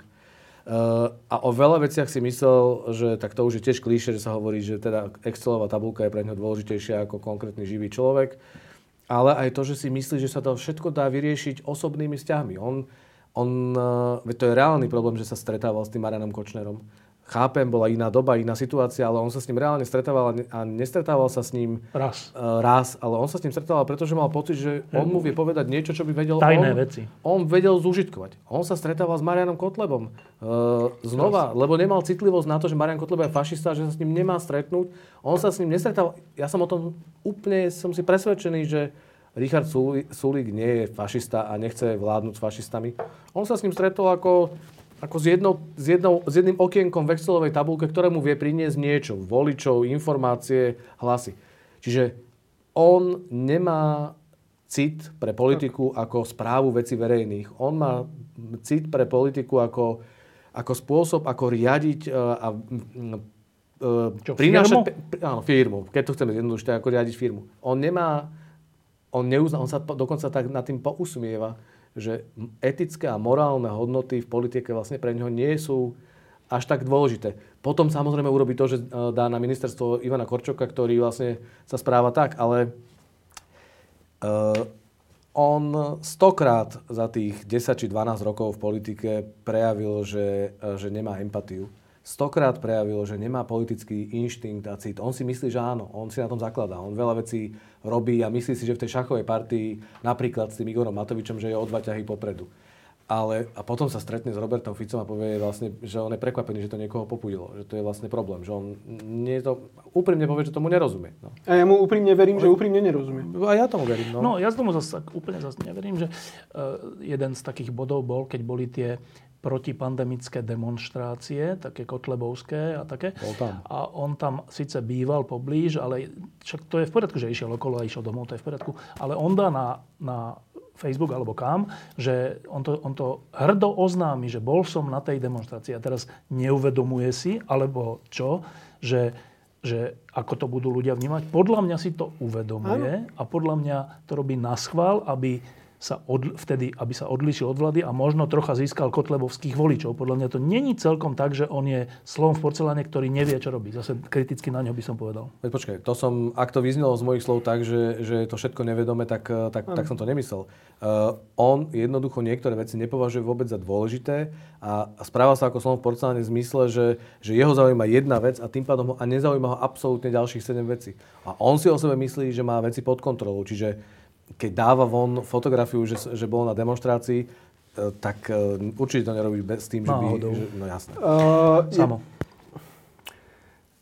Aj ľudia z prostredia Olano niektorí hovoria, že vy vidíte iba to, ako Matovič vždy vypení, hej? Ale to, ako ho neustále Sulik kope pod stolom, až kým ten Matovič z toho stola sa nepostaví a netresne po ňom, to nevidíte. A ja si viem predstaviť, že sú veci, ktoré to mohli takto nejaké takéto situácie spôsobiť presne. Hej, však ešte úplne na začiatku počas prvej veľkej noci po, počas korony uh, Richard Sulik zverejnil video s tými, s tými uh, kolónami.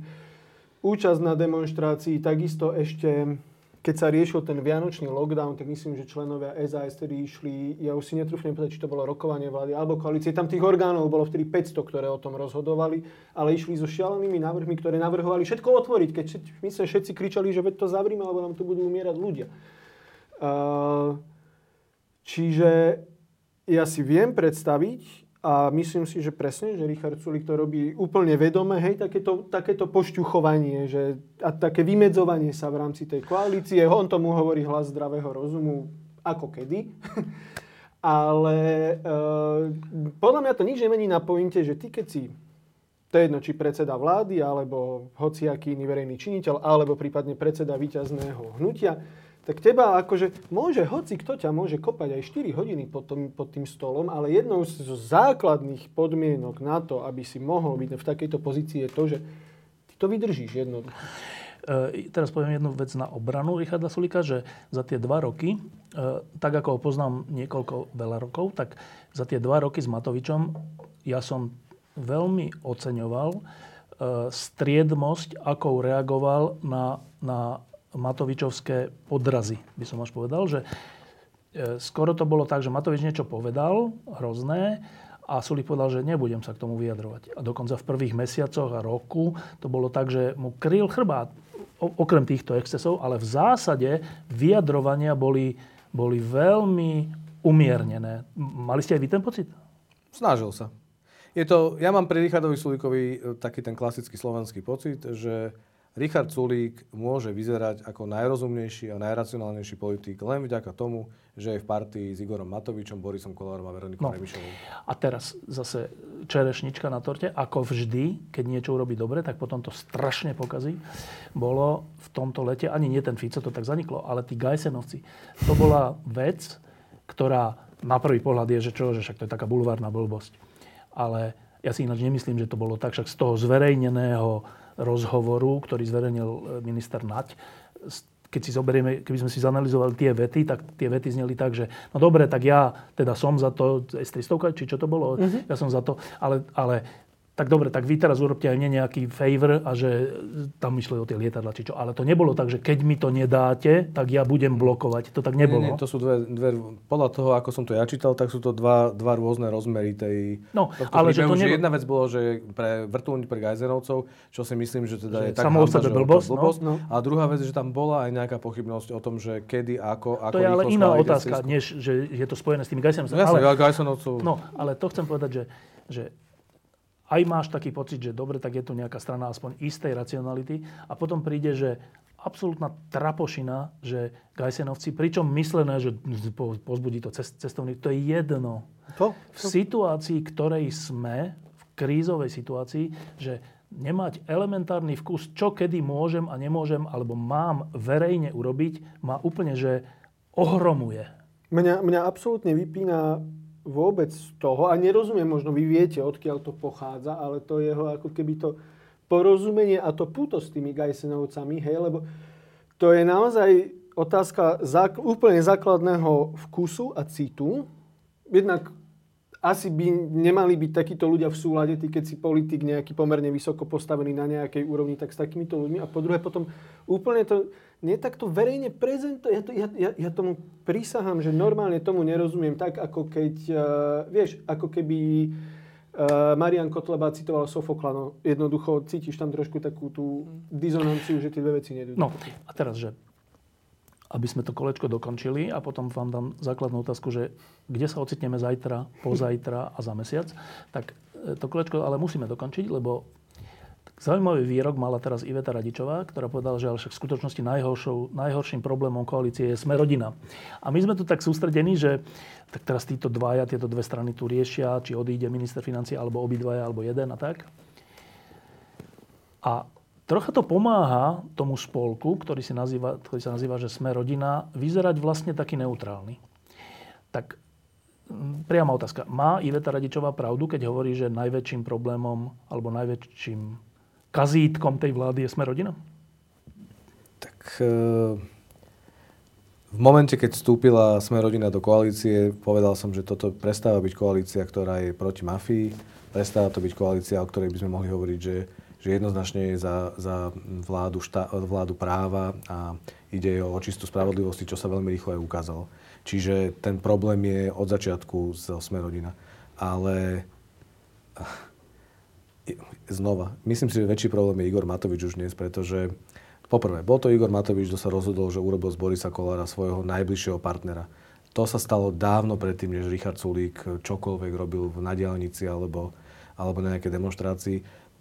Igor Matovič sa rozhodol, že strategickým partnerom bude, bude Boris Kolár, čiže výrazne zvýšil jeho silu a jeho postavenie v tej koalícii a, a to napriek tomu, že uh, je to Boris Kolár, kto má v minulosti kontakty na mafiu. Je to Boris Kolár, kto má kontakty na extrémistov. Je to Boris Kolár, kto, uh, kto pristupuje k spravodlivosti veľmi selektívnym spôsobom. Je to Boris Kolár, kto, kto má obvinených ľudí z korupcie a iných, iných problémov. Čiže áno, Smerodina je akože systémovo problematický prvok tej koalície, ale myslím, že dnes je už Igor Matovič väčší problém aj kvôli tomu, že sme rodinu si vybral. So? Podľa mňa je fascinujúce, že my sme sa rozprávali, myslím si, že ty si dokonca povedal, že neexistuje človek, s ktorým Igor Matovič nemal konflikt. No, Boris, Boris Kolár. Boris Kolár, bohužiaľ.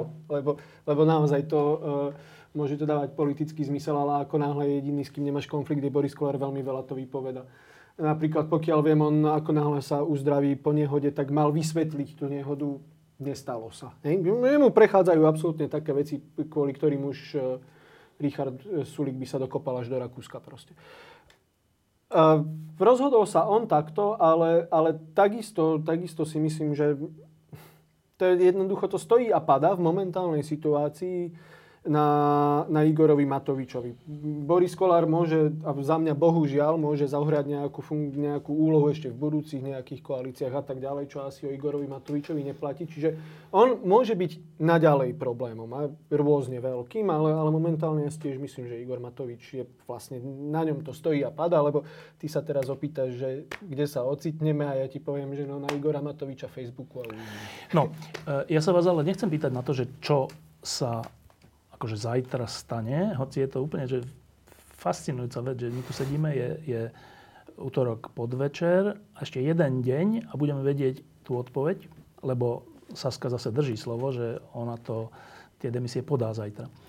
Tak, e, ale naozaj nevidíme do hlavy lídra Olano, čiže to je zbytočné o tom hovoriť. Ale asi vieme povedať, že aké sú možnosti tak jedna možnosť je, že Saska odíde, bude menšinová vláda a tá skôr alebo neskôr narazí na to, že nemá väčšinu bez fašistov a teda neprejde rozpočet alebo niečo a skôr alebo neskôr skončí. Dobre, túto možnosť dajme teraz bokom, lebo tá je zrejmá, že je možná. Existuje nejaká iná možnosť? Uh... Existuje. Aká? Existuje možnosť, že Igor Matovič sa vráti z dovolenky a, a zajtra 5 minút po skončení vlády alebo na vláde povie, že teda sa obetoval a odchádza preč. Mm. Akože myslíš, že je to reálne? Podľa mňa to je reálne. Ako, ja si myslím, že Igor Matovič reálne, napriek všetkému to, čo sme tu aj o ňom hovorili, že aký všetko, čo, ako sa správa, tak v jednej veci si myslím, že Igor Matovič stále vníma, že to riziko návratu Roberta Fica je niečo, čo on nechce. A on môže sa tisíckrát pokúšať hovoriť, že to je vina Sasky, ale v skutočnosti to bude tak, ak by nastúpil Robert Fico predčasne k moci, bude to jeho zodpovednosť. On mal možnosť to zabrániť a neurobil to a myslím si, že, mm, to cíti. Ako to urobí, ja neviem, ale Dobre, čiže tá, možnosť, že tá druhá možnosť, že, že ešte že 5 minút pred 12. Uh, Igor Matovič... Dobre, ja teda odchádzam tak. a zostáva štvorkoalícia. Zostáva štvorkoalícia. Tretia možnosť? Tretia možnosť je taká špekulatívna. Myslím, že prvý ju pomenoval uh, Ivan Šimko, bývalý politik SDK, bývalý minister, ktorý teraz sa zdá podľa jeho verejných vyjadrení, že má relatívne blízko k uh, Olano a že má teda nejaké dobré informácie znútra z Olano. Uh, a Ivan Šimko hovorí, že jemu sa zdá, že, uh, že, to, bude, že to dopadne tak, že, uh, že nechá, nechá Igor Matovič odísť uh, všetkých štyroch ministrov SAS, podajú demisiu, prezidentka ich príjme a vtedy následne, keď už celý ultimátum vyprší, všetko už bude preč, vtedy uh, oznámi aj Igor Matovič, že odchádza. Sas, Saska sa bude musieť vrátiť do vlády, pretože verejne deklarujú, že bez Matoviča v tej vláde chcú pokračovať.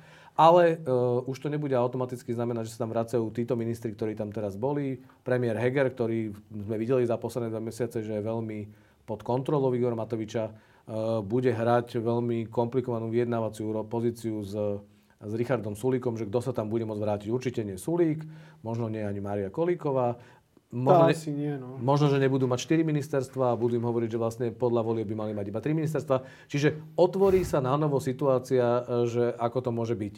Mm, zdá sa mi to byť také celkom Matovičovské, že viem si predstaviť, že by to tak mohlo byť, pretože nedodržal by Igor Matovič to ultimátum Sasky, donútil by Sasku odísť a potom sa vrátiť, čo môže vyzerať ako keby smiešne ale nakoniec by to bola pokračovanie tej vlády a nebol... Už bez Matoviča, ale... Bez Matoviča, ale nebol by to uh, krach tej vlády a nebolo by to riziko, uh, riziko nástupu Fica. Čiže čo si myslím, že je veľmi dôležité pre Matoviča. Tomu verím stále. To znamená, že obidve tie možnosti končia tým, že to bude vláda bez Igora Matoviča. Uh, takto. Myslím si, že Igor Matovič vo vláde už teraz v skutočnosti nie je.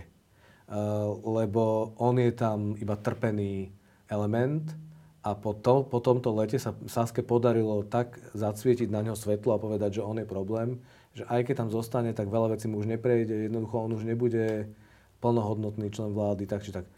Myslím si, že Igor Matovič z tohto nemá šancu výjsť ako víťaz. Dobre, ale ten druhý scenár, to znamená, že nechá Sasku odísť, jej ultimátum nepríjme, ale potom sám blahosklonne odíde za pár dní, týždňov a vlastne sa spôsobí to, že vznikne nové rokovanie o štvorkoalícii a nová štvorkoalícia na pôdorise tých istých strán by vlastne mohol vyhlasovať za svoje víťazstvo. Hej? Mohol, mohol, ale tak my sme celý čas, neviem koľko sa rozprávame, asi to je už dlho, uh, my sme celý čas nepovedali jednu akože zásadnú vec. Toto všetko sa deje v situácii, keď celý svet rieši energetickú krízu, keď e, stúpajú ceny palív, elektriny, plynu spôsobom, že, že Európska únia rozmýšľa o ne, absolútne bezprecedentných opatreniach. E, máme my svoje klasické problémy, dlhoročné zdravotníctvo, školstvo, e, máme vojnu na Ukrajine vedľa nás a dva mesiace sme riešili Igora Matoviča. Tomto by som ako v zátvorke chcel povedať, že ja si myslím, že bolo správne, že Saska nehala dva mesiace, lebo za normálne okolnosti by to mala byť šanca na rokovanie a šanca uvedomiť si, čo sa deje. To, že, tá, to, že sa to dialo po Matovičovsky, to je, akože za to nemôžeme my všetci, že sme sa, sa toho stali súčasťou.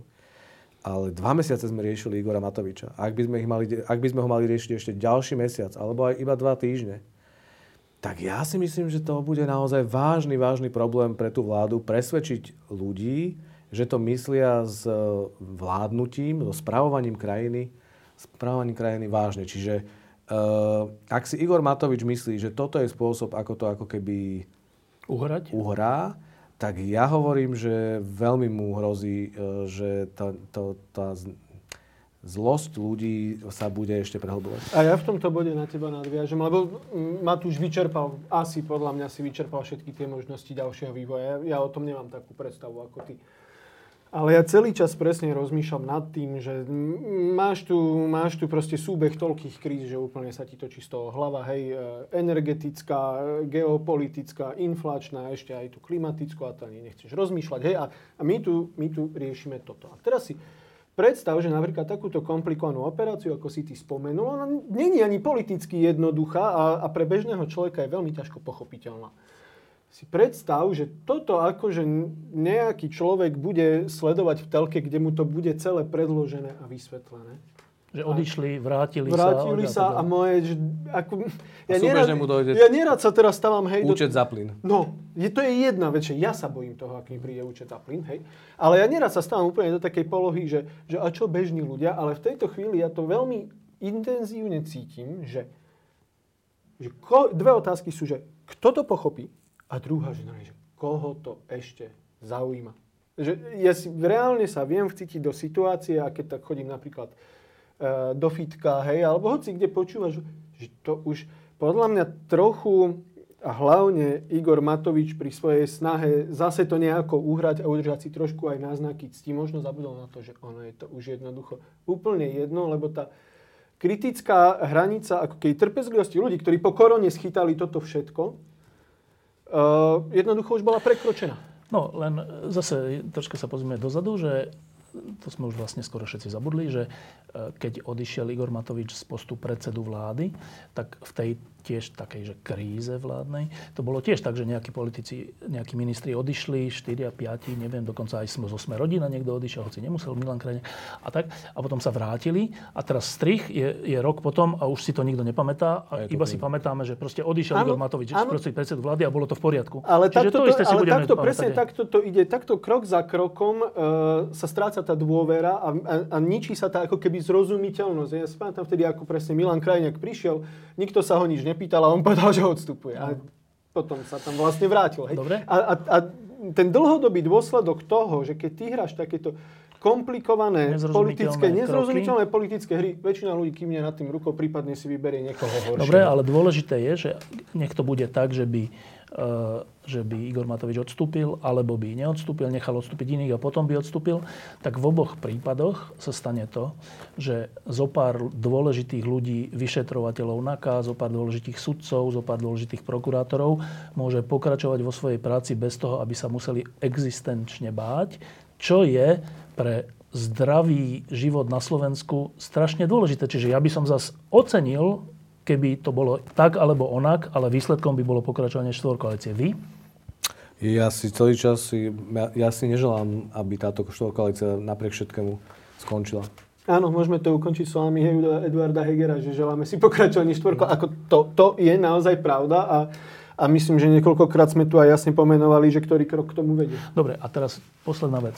E, najprv sa to opýtam e, Matúša, hoci napísal si to ty a teda mňa to zaujíma, že E, Samo, a preto som ho aj vlastne trocha, aj trocha preto som ho dnes zavolal, Samo napísal včera taký text, ktorý, v ktorom sa vysporadúva s otázkou, či chce žiť na Slovensku.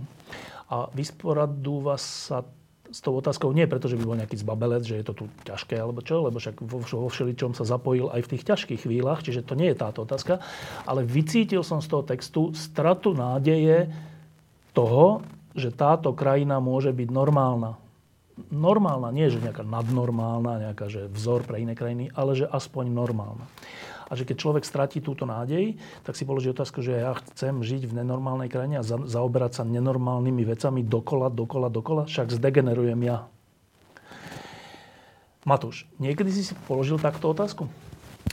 Jasné, veď podľa mňa neexistuje človek, ktorý si mohol položiť tú otázku, lebo možno, že nie každý si ju môže položiť, a aby si ju nepoložil. Čiže Eh, jasné, že som si ju položil opakovane, ale um, možno som príliš optimistický, alebo jednoducho naivný, alebo um, príliš to tu mám rád, ale um, ja v tomto zatiaľ stále hovorím, že som na strane tých, ktorí hovoria, že niekto tu musí aj zostať a, a pokúšať sa uh, pokúšať sa to vybojovať tu, ale to nie je samou objava, teraz to nemyslím nejak zle, ale tá debata prebieha ako keby nekonečne, nekonečne.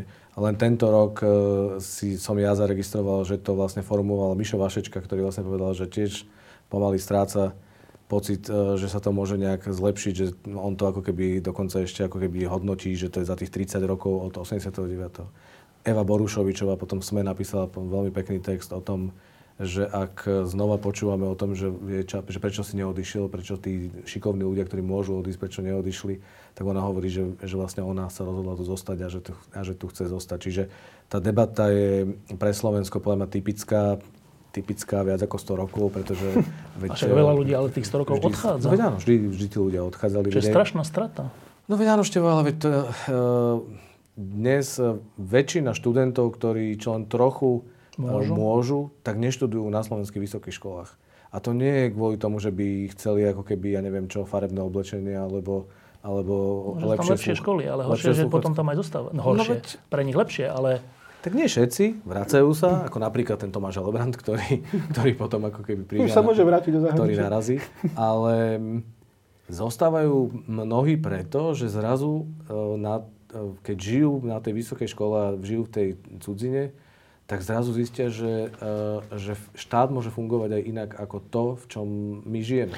A vieš, my sme jednoducho ako v obete štokholmského syndromu, vieš, že my, my uh, normálna, normálna vyspelá krajina po dvoch mesiacoch tohto psycha, ktoré sme tu my prežili, tak si povie, že tak toto nie, že to tak nemôže byť a aby to jednoducho zmiatla. My sa dve hodiny rozprávame o tom, že... Ako by sa dalo. Ako by sa dalo, čo by sa dalo, ako, no. akým spôsobom to urobiť. Jedna vec a potom samo ty povedz. Dlhé roky, ale to už hovorím, že 20 rokov, ešte od Mečera, 30 rokov vlastne, bol takýto protiargument proti odchodu zo Slovenska že áno, máme tu také elementárne problémy, až dokonca také, že s vkusom, nie že s nejakými procesmi, ale že s elementárnym vkusom vidť Gajsenovci nakoniec. A predtým, kto bol na tých, na tých diálniciach s Mečerom, všelijaké herečky. Áno, áno. Tak, e, ale, že vzhľadom k tomu, že Slovensko je takéto, tak tie periódy, keď vyhrajú akože normálnejšie sily, tak vtedy sa otvorí obrovský priestor na zmeny ktoré by sa v normálnych krajinách ani tak rýchlo a ani za takého veľkého počtu zúčastnených mladých ľudí nediali.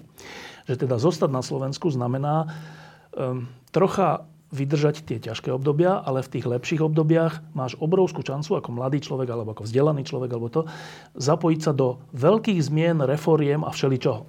Toto sa tu 20 rokov hovorilo. Do istej miery to aj bola pravda. Že tie reformy za, e, po 98. a 2002. boli naozaj také, že, také, že svetové skoro až, že, že svet to zaregistroval, že na Slovensku sa dejú nejaké dôležité reformy. A moja otázka je, že platí ešte vôbec tento argument, že keď si to ale ja roz, rozmením na tých 30 rokov, tak sa mi to tak rozriedi, že neviem, či platí ten argument, že zostať tu preto, lebo máš šancu priložiť ruku, ruku k tvorivému dielu. Platí ešte ten argument podľa teba? Tak vieš, keď ty si to zadefinoval e, na veľmi úzkú skupinu ľudí, ktorí by mohli byť e, štátnymi úradníkmi. Nie, nie, nie, alebo, ale to alebo platí aj všelikde. Nie, vieš, to, to tak nie je, že veď e, to Slovensko ti ponúka stále možnosti uplatnenia, ktoré je to malá krajina s veľmi malou konkurenciou a s veľmi malou, s veľmi malou tradíciou v niektorých veciach. Čiže ak vieš robiť niečo lepšie ako ostatní, tak sa má šancu presadiť do momentu, kým ťa nesekne nejaký, mm, neviem čo, politik. politik alebo nejaký konkurent alebo niekto. Čiže ja neviem, no to podľa mňa nie je hlavný argument, prečo tu máš ostať. Mne sa zdá, že, že my sme začali tak zle, to, to Slovensko začalo tak zle, že... Že tým mečiarom? No mečiarom, spôsob, ako sme začali. A celé tie roky potom je to vlastne, vieš, jak, jak ako, jak, ako, mm, jak na hojdačke, že vlastne chvíľku dobre, chvíľku zle, chvíľku dobre, chvíľku zle. Ale v princípe s odstupom, keď sa na to pozeráš, tam je obrovská šanca na zlepšovanie sa. Obrovská šanca. Že aj vždycky to prepadne, ale vždycky sa má šancu zlepšovať. A um, mne sa zdá, že, že to je strašne, akože teraz nechcem, aby to znelo iba ako keby cynicky pozorovateľsky, ale je to obrovská šanca niečo robiť, niečo dobré robiť. No. A mne sa nechce odísť. No. Samo, stratil si nádej? Tak, akože to, to je taký pekný koncept, že človek potrebuje nádej k životu. Uh, no to si písal. Uh, áno, vieš čo, áno, ja nad tým naozaj písal som to, že za posledný rok veľmi často nad tým rozmýšľam. Prišlo to samé od seba. Hej? Uh, rozmýšľam nad tým preto, lebo ja si takisto, ja si pamätám, ešte aj delenie republiky si pamätám, pamätám si, keď som išiel do Británie za Mečero, som potreboval víza. No a, a vieš, a bol som tam, ja neviem, s Talianmi, so Švedmi, oni išli Teraz do... znova ich pomaly potrebujem. no, to je pravda. Oni išli do McDonalda, nakúpili si tam najväčšie menu na svete, ja som si kúpil jeden cheeseburger a ten stal toľko ako mesačný plat pomaly, hej. To bolo obrázne. Toto, toto všetko si pamätám. My sme sa materiálne veľmi priblížili. To už, už sa nepozeráš na to až tak, koľko vecí stoja, ale zároveň mám pocit, že myšlienkovo sme úplne sa ako keby vrátili a, a veľmi sa nám to páči a, a obávam sa, že ešte sa môžeme vrácať naspäť. Ale hlavne, vieš, uh, máš pravdu s tým, že tie okienka sa ti otvoria a môžeš urobiť reformy a zase to posunúť dopredu. Ale keď sa pozrieš od roku 2006, to je 16 rokov, to je veľa času. Od roku 2006 tu boli tri Ficové vlády, uh, jedna Matovičová vláda, to rôzne obsadenie, ale takto to bolo. A pomedzi to asi teda jedno, čo môžeme považovať za také nespochybniteľne, akože to okienko príležitosti, to bola vláda Ivety Radičej, ktorá trvala veľmi krátko. To je za 16 rokov dosť málo. A hlavne, ak sa pozrieš na ten ďalší vývoj, ja samozrejme dúfam, že tie voľby budú čo najneskôr a dopadnú čo najlepšie, ale tam tá možnosť, že by dopadli nejako tak, že by sme sa zaradili zase, že by sa zase otvorilo to okno príležitosti, je, je, mimo, malá, je dosť teoretická, áno. A, a ja, ako možno je to trošku také sebecké, ale ja som si naozaj jedného dňa som sa sám seba spýtal, že, že aký chcem prežiť život. No. Uh, čo znamená, čím chcem byť obklopený, ani nie ľuďmi, ľudia sú v poriadku, ale že, že čo chcem mať v hlave, čím sa chcem zaoberať, ako vieš, že čo, čo, čo chceš cítiť, či chceš cítiť tú, tú ťažobu, alebo, alebo chceš mať pocit, že vlastne tá politika, o to sa môžeš zaujímať, iba keď ťa to zaujíma, ale inak to môže byť jedno. A nie tu je to otázka prežitia pomaly. Uh, nevidím momentálne, nevidím, nevidím dobré východisko, nie je tu z tejto kališnej krízy, to je jedno ale, ale v horizonte nejakých viacerých rokov, ktoré už viac menej zhrňajú celý môj produktívny život, som skôr pesimista. Môžem iba krátku poznámku k tomu? Že uh, podľa mňa je, je strašne zaujímavé, že máme tendenciu to definovať tým, že kto je, kto je vládne, že aká vláda je pri moci, ako keby oni o tom rozhodovali. Že ja, uh, moje príležitosti a moje naplnenie môjho života alebo, alebo nie, odvíjam od toho, že robím v novinách, ktoré sme založili a, a robím slobodne to, čo chcem robiť a je to perfektné. A založili sme ich v čase, keď vládol Fico a vládne teraz Mečia, Meč, Matovič. A uh, je to jednoducho, vieš, že vieš ísť o jednu úroveň nižšie a že tam si vieš budovať ten, ten život. Martin Butora by hovoril už o ostrovkoch pozitívnej Áno. deviácie, čo je správne, lebo jednoducho sa to nemôže porovnávať s totalitným režimom. Jasne. Ale Uh, ja tomu rozumiem, že, že to, čo nás obklopuje, je frustrujúce. Je to naozaj, že to je, mm, je to depresívne, lebo je to jednoducho smutné. Toľko hlúposti, ktorú vidíš vo verejnom priestore, to nie je úplne normálne. Len uh, možno to je môj strach, alebo možno to je málo mojej predstavivosti. Som predsa len starý chlap. Starý, uh, nie si ešte dobre? Hm. Uh, tak uh, vieš, že či to znamená, že... Či, ja si vlastne neviem predstaviť, že sa premiesňujem do inej krajiny a zažívam tam vlastne... Čo? Že čo? Čo tam vlastne, čo je to lepšie? Lebo to množstvo zla, ktoré tu je okolo mňa, alebo šedivosti, priemernosti, až podpriemernosti, hlúposti, je vyvažované e, stovkami ľudí, ktorí sú mimoriadne zaujímaví, mimoriadne dobrí. Uh, teraz, akože ja budem už znieť ako, ako nacionalista a pritom to vychádza vlastne z úplne opačného, opačného konca, ale uh, Veď to je to, čo hovoríme, keď hovoríme, že, po, že ľudia sa nemajú v tých, tých do fungujúcich krajinách sa predsa nezaoberajú tou politikou a Dennou. neriešia ju dennodenne, riešia svoje vlastné životy, svoje konkrétne rodiny, spoločenstva, priateľstva. To funguje nejakým spôsobom aj tu. Jednoducho, tu máš toľko výnimočných ľudí, ktorých môžeš stretnúť a ktorí ti môžu naplniť život e, e, akože hodnotou e, a bez ohľadu na to, či v tom čase Matovič alebo Fico alebo kto ti to robí. Jasné, že tí politici to výrazným spôsobom ovplyvňujú. Náladu, to, čo znie v tom eteri, tie, tie neuveriteľné, hrozné veci, ktoré, ktoré oni rozprávajú. Čiže uh, ja netvrdím, že je chyba odísť. Ja tomu úplne rozumiem. Ja mám synov vo veku 19 a 17, obidva, keď, keď rozprávajú o svojej budúcnosti, je absolútna samozrejmosť, že študujú v zahraničí. Ako, ja, a ja dúfam, že sa im to podarí. Ja dúfam, že budú mať tú možnosť. No, len, a čo bude, potom uvidíme. Zase, že v tomto zase je to chápem, že keď robíš noviny, alebo si nejaký tvorivý umelec, alebo niečo, tak e, môžeš tak trocha kašľať na to, aká je vláda, pokiaľ nezavedie totalitu. E, dokonca, aj keď je zlá vláda, tak pre noviny je to téma a proste čo. Ale e, krajina nie sú, že my novinári, alebo umelci, alebo tak, ale krajina sú, že veľa ľudí, ktorí majú deti v školách. Veľa ľudí, ktorí majú rodičov v nemocniciach. Veľa ľudí, ktorí majú sú vedci a nemajú tu podmienky. Že, a tie všetky segmenty závisia od toho, ako tú krajinu spravujeme celkové. A ak ju spravujeme zle, čo hovorí samo, a nemá nádej, že by sa to zmenilo, že od tých tupých tém by sme prešli k naozajstným zaujímavým témam, tak v tom prípade pre stá tisíce ľudí je neznesiteľné mať deti v zlej škole, mať rodičov v zlej nemocnici, ktorí tam zomrú. E, čiže to je troška vážnejšia vec pre veľa, veľa ľudí, než pre nás, by som skoro povedal. Vieš, že? Uh, ja absolútne súhlasím s tým, že v zásade uh, bez ohľadu na vládu ja sa budem mať dobre, lebo mám také rôzne povolania, že to od toho nezávisí. Vieš sa uživiť, no? A viem sa uživiť a, a, a som spokojný. A baví lebo, ťa to. Áno, baví ma to. Ne. Som ako, normálne ja som vo svojom osobnom živote šťastný, ani to ste sa ma pýtali, že či a ty si ešte tu, no, ako, úplne neodchádzam, ale naozaj tam sa to potom okresalo, že na všetko sa môžeš vykašľať, aj na to, že či tu bude i liberálna demokracia, úplne je to jedno. Ale že presne, ja som si potom položil tie dve otázky, ktoré ty si spomenul, že ja mám štatistický predsov, tuším 13 rokov zdravého života. Čo Taký je tak priemer veľa, no? na Slovensku. Čo není tak veľa. To, nie, to naozaj nie je veľa. Hej? A, a akú, akú starostlivosť dostanem, keď ju budem potrebovať? A keď, a keď jedného dňa budem mať deti a tie deti budú chodiť normálne do školy, aká bude tá škola a kam ich to posunie? A to sú už také otázky, to už sa nebavíš o politike, kašľať na politiku. To už sa bavíš normálne o svojom živote. No. Dobre, a teraz na záver. Uh, vedomí si tohto. Vedomí si vládnej krízy. Vedomí si, čo číha za rohom, byť ruský veľvyslanec na oslavách SMP Smeru. Vedomí si vojny na Ukrajine a, a inflácie a cien energií a stavu sveta.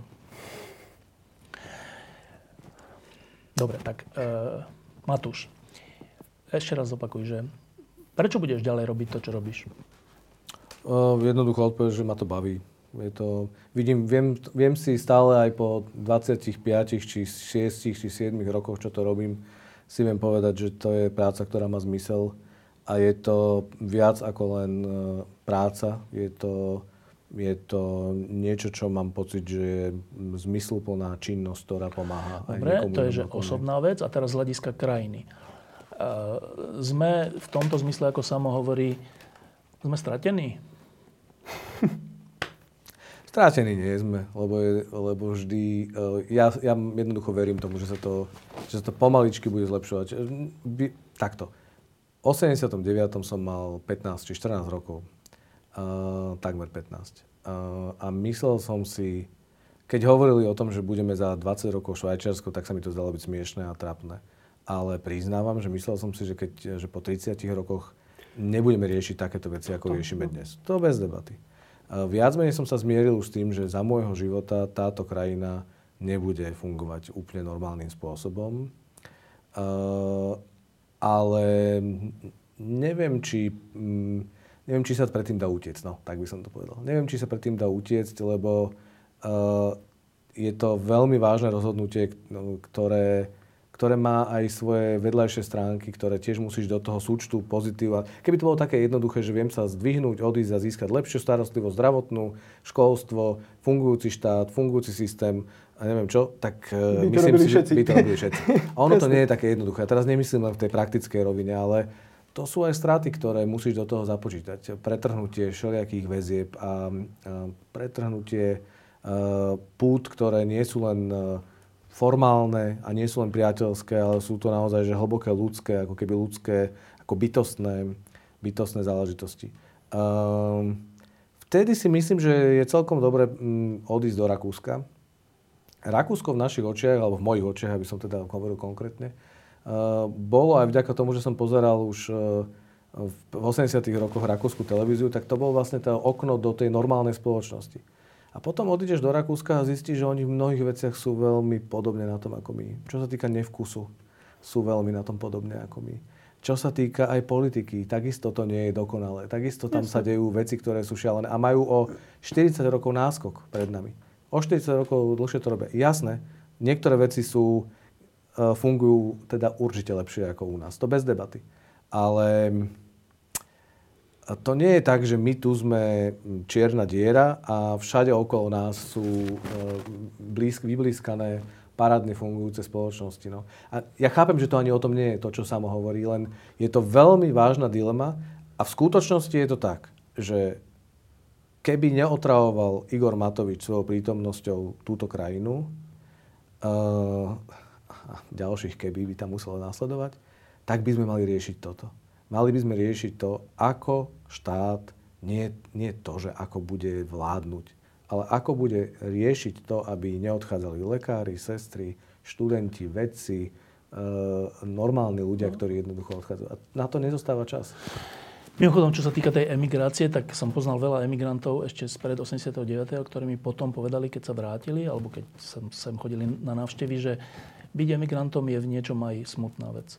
Mm. Že, že im niečo, napriek všetkým dobrým podmienkám, všetky boli splnené, čo si hovoril, a napriek tomu im niečo chýbalo. Samo? Mm, ja si samozrejme uvedomujem e, všetky tieto veci.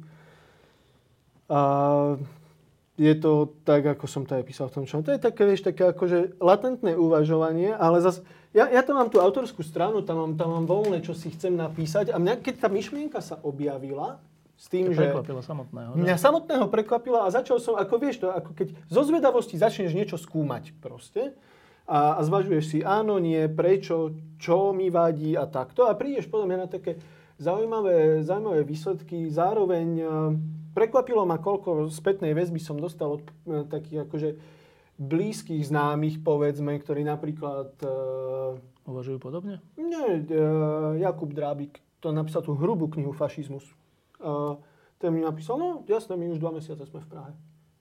Um, ktorí možno ani o tom nedávajú nejako vedieť, ale že veľmi veľa ľudí to oslovilo a veľmi veľa ľudí to evidentne cíti tak, hej, alebo mi aj píšu, a ja som taký šťastný, že som odišiel pred 15 rokmi a tak ďalej. A ja viem, že uh, zostať na vysok, po vysokej škole niekde v zahraničí je jednoduchšie a teraz akože no však 40 rokov, hej, to už taký akože pomerne veľký strom presádzaš a ne, nemám o tom ilúzie a, a, a presne človek tu má púta. Rôzne rodinné, profesionálne, 12 rokov žijem v Bratislave, máš tu všetky siete, všetky, to máš ten komfortný život, o ktorom sa rozprávame mm. a na ktorý ani Fico nikdy nebude mať dosah. Hej? Uh, ale vieš, uh, príde taký bod, si tak klad, začneš klasť také iné otázky, ktoré už nie sú, že, že dosť peňazí, nie že by som ich mal veľa, ale, ale že, že či budem mať dosť peňazí, či budem robiť to, čo ma baví, ale ale začneš ešte takým, koelovsky to bude znieť, ale, ale že, že a ako sa chcem mať? Normálne tak, za, ako, za zvyšok života. Hej, že ty si plán, že zrazu máš pred sebou nejakú úplne inú etapu života, o ktorej si, si nevedel, že existuje. A zrazu si položíš otázku, no a ako má vyzerať? No, e, a posledná otázka pred rozlúčením je táto. A jedno slovná alebo jedna vedná odpoveď. Teraz je útorok, deň pred vypršaním toho ultimátum je škaredé slovo, ale teda tej podmienky, že ak Igor Matovič neodíde, tak SAS odchádza z vlády. A nevieme, čo bude zajtra ani pozajtra, ale chcem sa vás opýtať iné. Je, bude 1. september. Tak dajme tomu ešte mesiac. Bude v októbri Igor Matovič ministrom financií, Matúš? Ja si myslím, že nie. Samo? Ja si tiež myslím, že nie. Nevychádza mi to. My, mne to nevychádza, možno aj mu to vychádza. Matúš Kostolný a Samo Marec, ďakujem, že ste prišli. Ďakujeme. Ďakujem a kto bude minister financií? Fú, tak to je úplne nová, nová vieš, debata. To, to, to, to... V prípade Olano sa núka taká odpoveď, že kto chce. Nie, vieš, že v rámci tejto krízy ma, ma bavilo, nie, akože bavilo teraz myslím v úvodzovkách viacero vecí, ale jedna z nich bola, že, že teraz tej poslednej poslednom trimestri uh, uh, sa zrazu začalo špekulovať, že kto budú tí noví ministri, že kto nahradí uh, tú Sasku. A to je perfektné, že jednoducho sa zrazu objavujú zaručené mená, no. keď ani nevieš, že tí ministri naozaj či odídu alebo neodídu. No. Či odídu na 4 dní alebo odídu na, naozaj na furt. Tak rovnako sa mi zdá, že hľadať, kto by mohol byť minister financí. No tak Marcel Klime, ktorý je štátny tajomník na ministerstve financí, je reálny minister financí už teraz. Igor Matovič je človek, ktorý robí politiku a, a robí zle.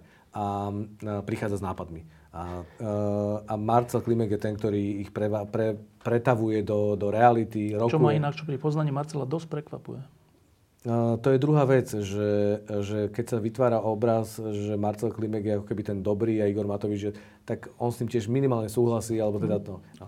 Ale čo sa týka poznania ministerstva a chodu ministerstva, on by to vedel zjavne poprvé vedel aj, čo tam nehali, čo, čo porobili, kde, kde sa na to vykašľali a po druhé by tam vedel fungovať. Čiže jednoduchá otázka, že ak by odišiel Igor Matovič, Klimek je v pohode ministrom zajtra. Lebo mňa tak napadá, že aj ste to viacerí povedali, že, že môžeme očakávať všelijaké zlomyselnosti po odchode Igora Matoviča, tak takou krásnou zlomyselnosťou bolo, by bolo, keby navrhli za ministra financií Dimešiho. Mne, mne sa na tom inak páči, uh, teraz keď sa nezaoberáme odchodom Igora Matoviča, ale no. um, ministrov za SAS, že tam si vtedy naplno tak uvedomíš tú personálnu vyprázdnenosť. Uh, aj v SAS, aj, aj za ľudí, tam, tam už sú všetci poslanci, tam už nikto ne, už nebudú mať ani koho zobrať. A, a že naozaj, že, že kto tam je, no veľmi, veľmi nikto tam nie je. Ale počul si tú zlomyselnosť, čo som povedal? Krásna. Uh, teraz no, tak bude... hovorilo sa, že v prvej časti tej krízy sa hovorilo, že bude namiesto Ivana Korčoka ministrom zahraničných vecí. A lepšie. to bolo výborné, áno. áno. Čiže ako Georgi Dimeši ako, ako, ako strašidlo, strašiak, je, je, je funkčný. Je funkčný no, lebo, Neviem, lebo... či si zaregistroval, ale Georgi Dimeši sa aj dnes vyjadril Presne. k Ivanovi Korčokovi, keď Korčok eh, zareagoval na toho Bračíkova a to tak Dimeši povedal, že absolútne mimo Korčok a neviem. Čiže uh, Eduard Heger hovorí a, a Igor Matovič hovorí, že, že Ivan Korčok je tak dôležitý minister, že je dôležité, aby zostal. A súbežne s tým uh, Matovičov um, vykonávateľ, alebo no. ja neviem, klaun, pán Dimeši povie úplný opak. No. Úplný opak to, to je tá stratégia Olano, že si nechávajú otvorené úplne všetky dvere a možné je, možné je úplne všetko. Čiže keď si teraz povedal, že Dimeši bude minister financí, tak pozajtra si to pozrie Igor Matovič a už vieš, čo bude 10. oktobra a my ti ďakujeme. No, to som povedal preto, aby sa to nestalo. Ideme hrať tenis? Môžeme. E, vieš hrať v týchto, v týchto časoch tenis? Je to výborné. Fakt, zabudneš na všetko, čo? Áno, absolútne. Absolútne tak, ako aj vo fitku, keď ešte... Jedného dňa sa chodí, ani nenazdá a bude hrať tenis v Londýne. Veľmi, veľmi, veľmi veľa vecí ti, mm, keď takto športuješ, alebo si aktívne pracuješ na tom, aby si tú hlavu niečím iným naplňal, ja nevravím, že nájdeš ten pravý zmysel života, ale, ale, ale veľmi veľa iných vecí tam no. máš. Áno, no, potom, už končíme, tak vy to, to, to, to, to, to, to je tak bláznivá situácia táto slovenská, že ja už pravde povedať, ten zajtrajšok ani neočakávam s nejakým veľkým záujmom. Vy? Hm, tak... Hoci je to strašne dôležitá vec. No, podľa mňa, ale už veľká väčšina ľudí je, to, je tým tak unavená. Napríklad vrátane mňa ja viem, ktoré by som možnosti preferoval, ktoré považujem za lepšie, za horšie a ja už iba chcem, Žiadna vášeň už tam nie. Nie, je to normálne, že už, už proste už len niečo spravte. Áno. Na druhú stranu ešte aj vieš, že vlastne ten dátum minimálne pre Igora Matoviča nič neznamená, čiže vlastne vieš, že to, že to nemusí nie, že to tak nemusí byť. No. Ja to sledujem, lebo veď vlastne je to moja práca, ale uh, vieš, uvedomujem si, že tento týždeň som mohol byť na dovolenke, a iba Igor Matovič si trúfne ísť na dovolenku a jednoducho sa mi to zdá My tu sedíme. My tu sedíme, lebo je to naša robota. No. Ďakujem. Ja, ja to sledujem, hoci to nie je moja práca. Ďakujem. Diskusie pod lampou existujú iba vďaka vašej podpore. Ak považujete program pod lampou za zmysluplný, pomôže nám už 1 euro za diskusiu. Vopred vám veľmi ďakujem.